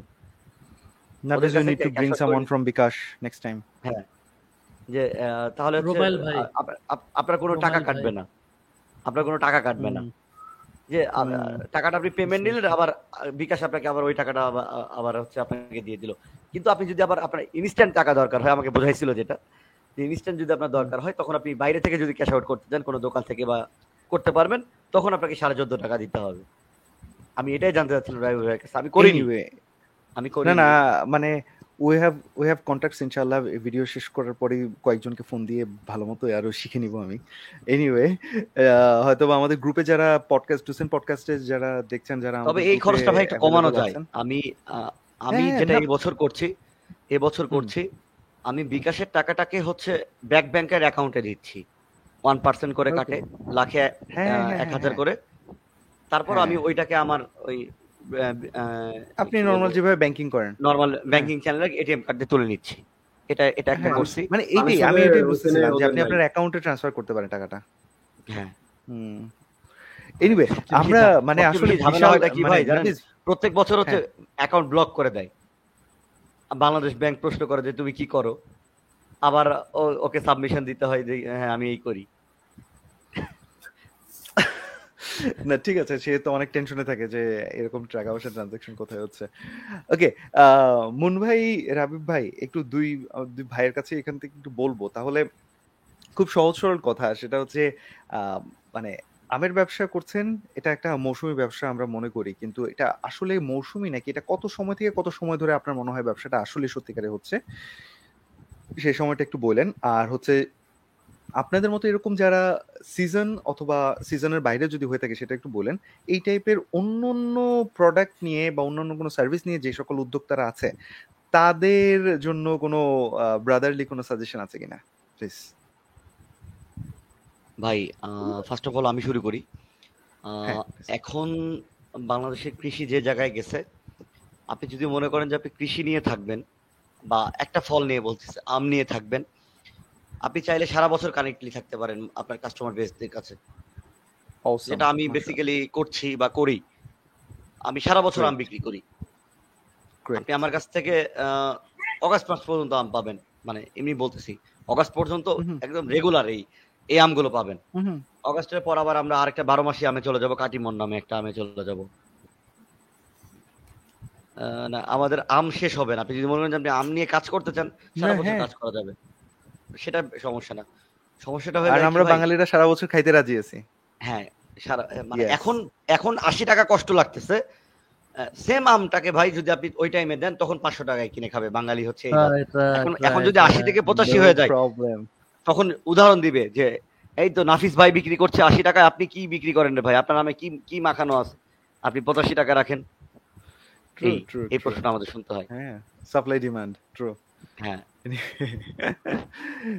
হ্যাঁ না আর আমার হচ্ছে যে রাবিব ভাইয়ের কথা একটু হ্যাঁ প্লিজ আমি আমাদের বেসিক্যালি ভাই আমি কাজ করি রাজশাহীর আম নিয়ে।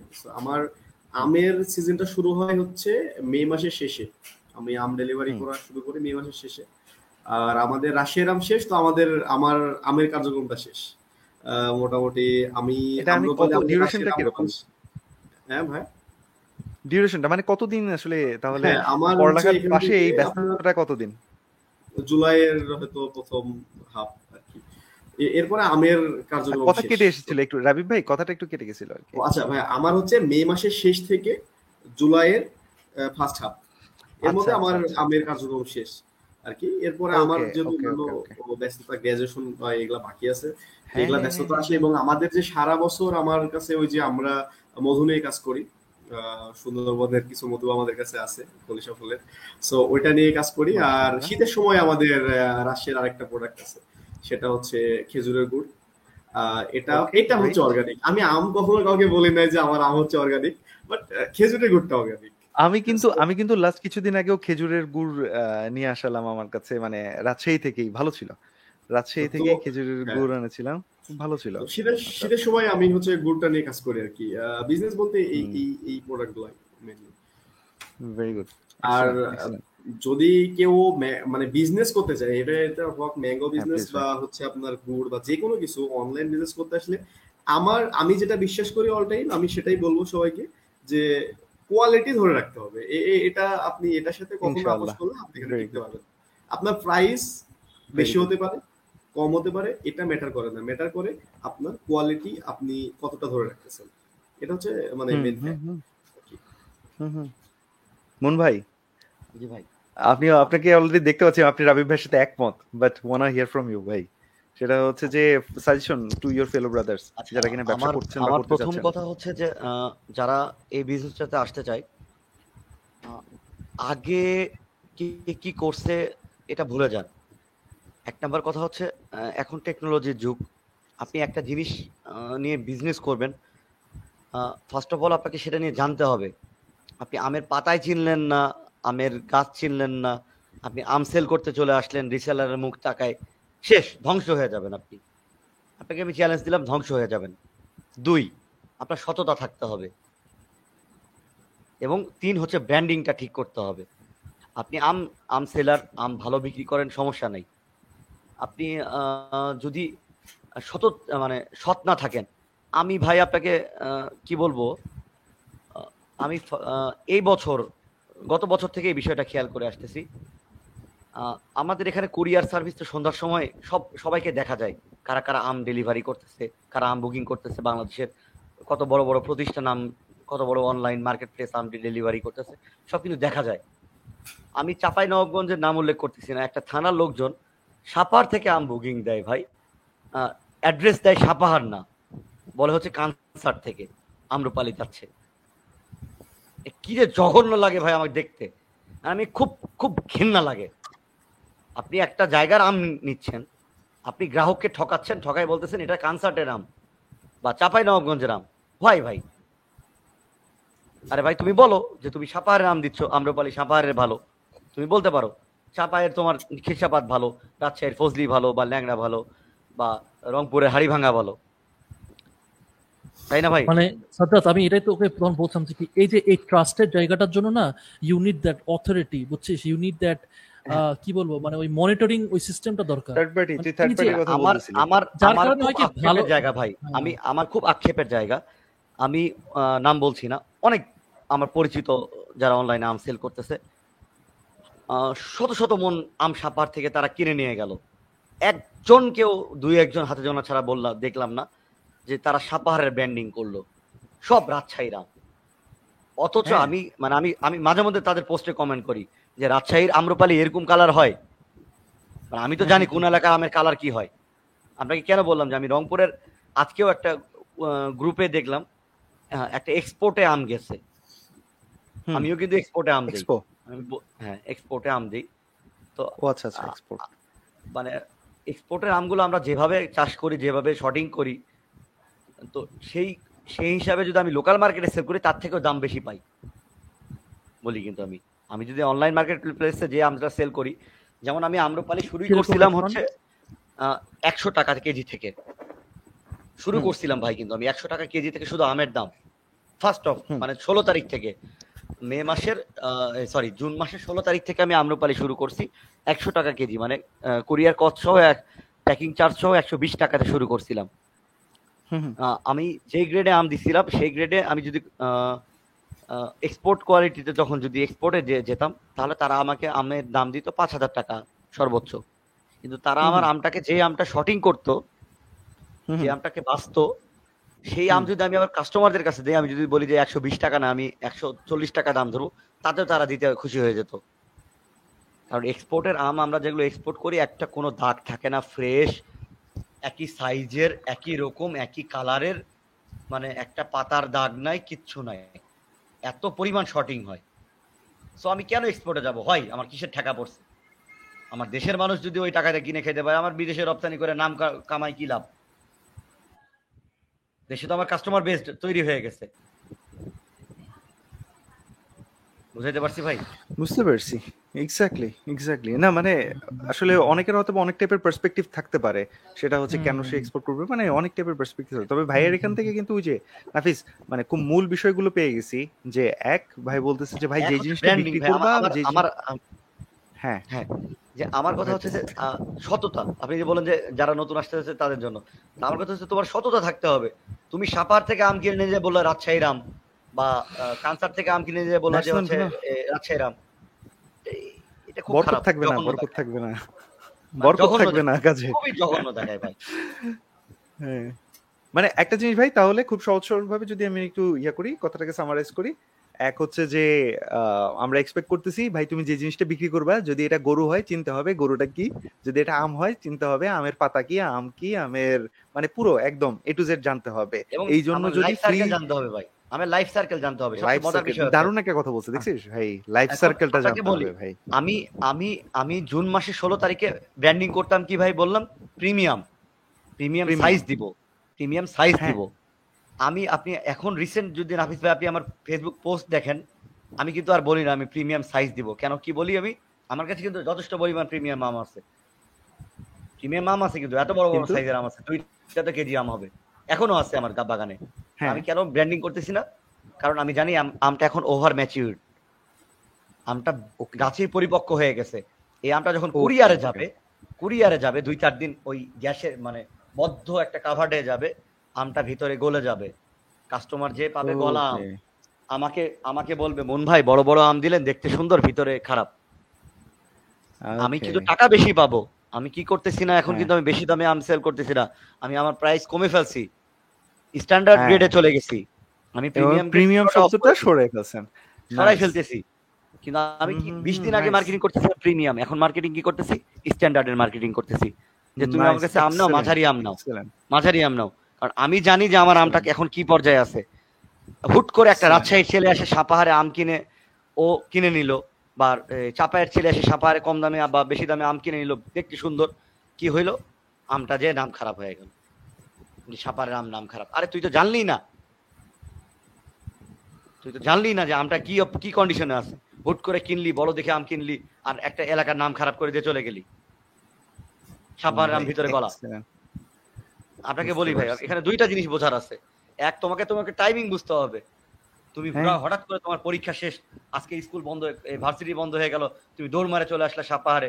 সাপাহারে লাস্ট তিনটা দিন ভাই আমের বাজার খুব পরিমাণ হাই হয়ে গেছিল। লাস্ট তিনটা দিন খুব আমের বাজার হাই কি কারণে জানেন? শুধুমাত্র রাজশাহী ইউনিভার্সিটি অফ হয়ে গেছে। রাজশাহী ইউনিভার্সিটি থেকে মিনিমাম তিনশো থেকে চারশো ছেলে পেলে আসছে সাপাহারে এবং এরা এই বাজারটাকে বাজার থেকে মানে সাপাহারে সব আড়তে এইটটি পার্সেন্ট আড়তে অনলাইনে সেলাররা আম কিনতেছে, আম প্যাকিং করতেছে। নর্মাল ব্যবসায়ীরা না। ওরা পেরে উঠতেছে না এদের সাথে দামে। মানে বাইরে থেকে যারা ব্যবসায়ীরা আসছে, তাদের তাদের তুলনায় অনলাইনের ব্যবসায়ীরা ধরেন, আমার কাছে অর্ডার আছে একশো মনের। আমি আম ক্যাম্পাস থেকে অর্ডার নিয়ে আসছি, আত্মীয় স্বজন, আমি এতদিন ব্যবসা করতে পারিনি, আম্রপালি দিয়ে শুরু করব, এই আমার ক্যাম্পাস শেষ, ধাবা ধাবা আমি এখন আম কিনবো। আসছি সাপাহারে আমের দাম কত? চব্বিশশো টাকা। বা পঁচিশশো টাকা। সাপোজ একটা আমের দাম। কি হইল? ধরেন একশোটা ছেলে যদি বাইরে থেকে, একশোটা ছেলে যদি বাইরে থেকে আসে, আসার পর আম কিনতে লাগল যে এত সুন্দর আম, বড় বড় আম। তাই কিনলাম, আমার অর্ডার নেওয়া আছে একশো টাকায়, আমি কিনলাম তিন হাজার টাকায়। তিন হাজার টাকার আম কিনতে কিনতে সে ঠেকে গেল ভাই ছত্রিশশো টাকায়। চার হাজার টাকা, পাঁচ হাজার টাকা মানে সাড়ে চার হাজার, বত্রিশশো, বিয়াল্লিশশো, এরকম আমের দাম হয়ে যাচ্ছে। বড় আম। কি? ফলশ্রুতিতে কি ও কিন্তু জানে না যে আমের ভেতরে কি? ও কিন্তু সাফারের আমের লাইফ সার্কেলই জানলো না। যে কখন সাফারে বড় আম কিনতে হয় কখন মাঝারি আম কিনতে হয়। হ্যাঁ। কিচ্ছু জানলো না। হুটহাট আসলো ব্যবসা হ্যাঁ। করে চলে গেল। কি করল? ব্যান্ডিং করল সাপাহারের এসে সাপাহারের নামটাকে ডুবাই দিয়ে চলে গেল। জাস্ট ধুলিসাত করে দিয়ে চলে গেল। বুঝতে পারছি। এনিওয়ে মন ভাই আমাদের আসলে টাইম মানে হ্যাঁ। আর খুব বেশি নাই। থ্যাঙ্কস ভাই থ্যাঙ্কস ভাই মানে এত ইনডেপথ কথাবার্তা মানে অনেক কিছু আছে। এটা তো জাস্ট একটা পার্ট গেল। ভাই এটা ট্রেইলারে ট্রেইলারের একটা ফ্ল্যাশ ও কি, মানে আপনি জানেন না যে এই ব্যবসাটার কত প্রতিবন্ধকতা। আপনাকে তো জাস্ট এর মানে কয়েকটা প্রতিবন্ধকতা দেখাইছি। নাফিস আপনি নাফিস ও মানে প্রতিবন্ধকতা এখনও ধারে পাশে যাননি। নাফিস আমি জানি না তোর রিসার্চ থেকে কিন্তু আমাদের অনেক এক্সপেকটেশন আছে মানে the video that is going to be in your না আমি তো হইতেছে মুন ইয়া মুন ভাইয়ের সাথে ওটা তো রাবিবের সাথে বসে করছিলাম বুঝছিস? তো রাবিব ভাইয়ের তো একটা পার্সপেক্টিভ আছে। সেটা মানে হ্যাঁ, হ্যাঁ, হ্যাঁ। এক্স্যাক্টলি মানে কিন্তু উনার উনার যেটা উনি হচ্ছে অ্যাজ এ চাষি যেটা রাইট উনি যেটা হ্যাঁ চাষ করতেছে as well as end to end কাস্টমারের কাছেও মিট করতেছে। হ্যাঁ এটা so দুইটা ইয়া এনিওয়ে এনিওয়ে এনিওয়ে মানে এক্সপেকটেশন ইজ হাই আমি মুন ভাই রাবিব ভাই অনুমতি দিলে আজকে এই জায়গায় একটু ইয়া করে তার আগে একটা একটা মনে হয় হ্যাঁ, আমাদের তাদের থেকে একটা মানে we are expecting something from them আমি রিকোয়েস্ট করেছিলাম আর কি। For our five percent squad আমাদের যে অডিয়েন্স তাদের জন্য আর কি মুন ভাই এবং রাবিবের থেকে কিছু জিনিস আছে। সো প্লিজ গাইজ আপনারা একটু শেয়ার করেন। মুন ভাই আমরা মনে বলছিলাম যে আপনি something like offer for our audience আমাদের আহ, আম্রপালি তো লাস্ট পর্যায়ে রিসেন্ট কালকে ক্লোজ হয়ে যাবে ঢাকার বুকিং জানি না এটা Nafis? কবে ব্রডকাস্ট হবে বা জানি না। এটা এটা আমাদের ব্রডকাস্ট এই সপ্তাহের মধ্যে হয়তো হবে। আচ্ছা এই সপ্তাহ। হ্যাঁ। তাহলে ঈদের আহ, আমাদের কাছে আম্রপালিটা থাকে ভাই একদম জুন এটা জুলাই মাস। জুলাই মাসের লাস্ট উইক পর্যন্ত থাকে. আম্রপালিটা বলছি। বাড়ি ফোর নামে একটা আম থাকে গৌরমতি নামে একটা আম থাকে। আমাদের এখানে আম আমের অনেক ভ্যারাইটি এবং সব এক্সপেন্সিভ ভ্যারাইটি সব এরপরে যা আমগুলো আসবে সব হাইলি কস্টলি আম ম্যাঙ্গোস এরপরে এগুলো আসবে।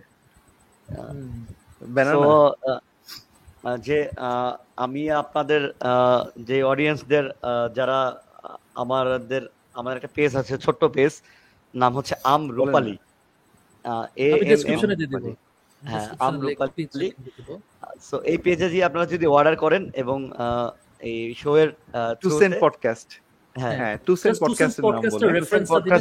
যে রেফারেন্সটা দিলে আমরা প্রথম যে পঁচিশ জন অর্ডার করবেন ঈদের পরে প্রথম পঁচিশ জনকে আমরা হচ্ছে টেন পার্সেন্ট করে ডিসকাউন্ট দিব।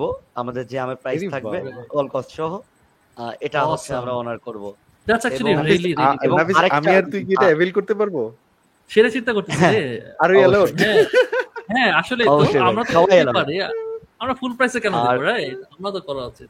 আর হ্যাঁ। আরেকটা হচ্ছে যে আহ, আহ, আমাদের যারা একবার আমাদের কাছে আম নেন আহ, এরপর থেকে আহ, যারা যারা আম নেবেন অবশ্যই প্রত্যেকের জন্য অল টাইম লাইফ টাইমের জন্য ফাইভ পার্সেন্ট করে ডিসকাউন্ট আমাদের যা প্রাইস থাকে ফাইভ পার্সেন্ট করে ডিসকাউন্ট লাইফ টাইম এটা আমের প্রাইস যা হইতে পারে বিশ টাকা হইতে পারে আপ টু হচ্ছে আপনার তিনশো টাকা পাঁচশো টাকা হইতে পারে ফাইভ পার্সেন্ট এটা পার্সেন্টেজে নট টাকায়। নাইস অডিয়েন্স তো ডেফিনেটলি খুব। স্পেশাল ফিল আপনি মুন একশো ভাই। টাকা রাবিব মুন- আ- এবার আপনি একশো টাকার আমার কাছে আম অর্ডার করেন আপনি পাঁচ টাকা ডিসকাউন্ট পাবেন শেষ।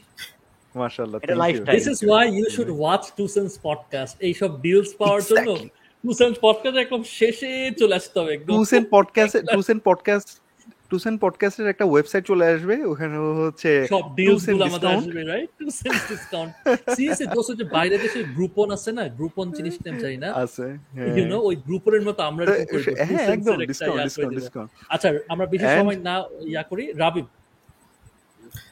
জোর করে তুমি তো বলতেছি এই রাবিব দিতে হবে এরকম। বল বেটা বল। নিকেতন থেকে হচ্ছে আসলে এই রাজশাহীর যেটা আম্রপালি আম হ্যাঁ এটা তো শেষ। আমরা ঈদের পরে আর আম্রপালি দিব না রাজশাহীরটা আচ্ছা আচ্ছা। ঈদের পরে যে আমটা থাকবে সেটা হচ্ছে আমাদের ফজলি। সো ফজলি আম যে কদিন থাকে আর আমাদের ঈদের পরে যখন অর্ডার শুরু করব প্রথম হচ্ছে পঁচিশ জন। আহ, ওরা হচ্ছে আপনাদের এই টু সেন্ট পডকাস্টে রেফারেন্স দিলে ওরা পাবে হচ্ছে টেন পার্সেন্ট ডিসকাউন্ট এবং আহ, খারাপ হোক এবং ভালো হোক পেজে রিভিউ দিতে হবে। পেজে রিভিউ দিতে হবে। এই এই, শুধু হ্যাঁ, ভিডিও করে দিবে দরকার পড়লে।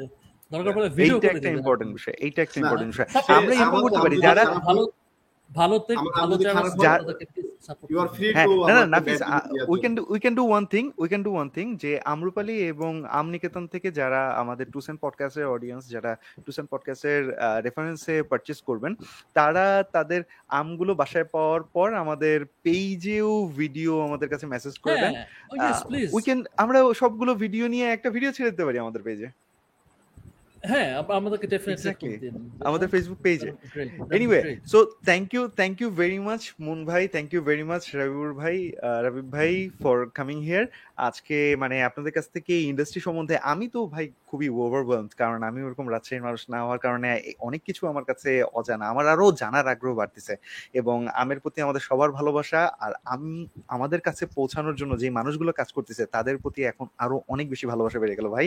উই লাভ ইউ আলহামদুলিল্লাহ আলহামদুলিল্লাহ। আর এখানে লাস্টলি মুন ভাইয়ের ওই কথাটা সামারাইজ না করলে আমি পারতেছি না। বন্ধু সেটা হচ্ছে ভাইয়া যেটা বলতেছিলেন তুমি কি প্রোডাক্ট নিয়ে কাজ করতেছো সেটা জানো। তারপর তোমার সততা অবশ্যই সততার সাথে কোনো মানে ডিসকাউন্ট চলবে না। আমি ডিসকাউন্ট পেতে পারো। সততার সাথে কোনো ডিসকাউন্ট নেই। আর থার্ডলি ভাইয়া বলতেছিলেন হচ্ছে ভাইয়া লাস্টে কি বলছিলেন? লাস্টে আমি যে জিনিসটা নিয়ে কাজ করছি সেটা লাইফ সার্কেল সেটা কোথায় কোনটা না ওইটা ওইটা তো ফার্স্টেই চলে গেল ওইটা হ্যাঁ। ফার্স্টে চলে গেল। তারপরে হচ্ছে সততা কথা বলছিল লাস্টে আরেকটা কি জানি বলছিল রে? এই তো আমি নিজে খুব মনে করার চেষ্টা করতেছিলাম। ভুলে গেছি আমি কি বললাম? এনিওয়ে এনিওয়ে আমাদেরকে বলে ফেলছি মনে হয় ভুলে গেছি। হ্যাঁ না না, আর না আর ফাইনালি ভাইয়া এখন এখন লাস্টে একটা বিষয় যেটা চলে আসছে বলল না ফাইভ পাঁচ টাকা সরি ফাইভ পার্সেন্ট আমি সবসময় ডিসকাউন্ট দিয়ে দিবি এরকম বলল না? তার মানে আরেকটা জিনিস ভাইয়া যেটা করল সেটা হচ্ছে কাস্টমার সার্ভিস বা কাস্টমারকে লয়্যালটি স্টেজে নিয়ে যাওয়ার জন্য কাজ। তার মানে ওই যে ভাইয়া এর আগে যে তিনটা বলছে বলছে সাথে আরেকটা জিনিস কাস্টমার সার্ভিস এনশিওর করা। তার একটা আমের প্রবলেম হলেও সেটা বোঝার চেষ্টা করা বা বারবার রিকারিং কাস্টমারকে একটু বেশি খাতির করা। দারুণ থ্যাংক ইউ ভাইয়া thank you very much thank you so much thank you much অডিয়েন্সকেও ধন্যবাদ। এই পডকাস্টটা অনেক লম্বা ছিল কারণ এত ইনফরমেশন ছিল যেটা আমরা অনেকে পাঁচ ঘণ্টা হলেও এটা হয়তো বা চলতে পারতো। So thank you so much আমি আর টাইম এক্সটেন্ড করব না কারণ এখানে অনেক সাড়ে বারোটার মতো বেজে গেছে। I have to go as well thank you everyone for watching আমার podcast see you next Tuesday seven P M আসসালামু আলাইকুম ভালো থাকবেন।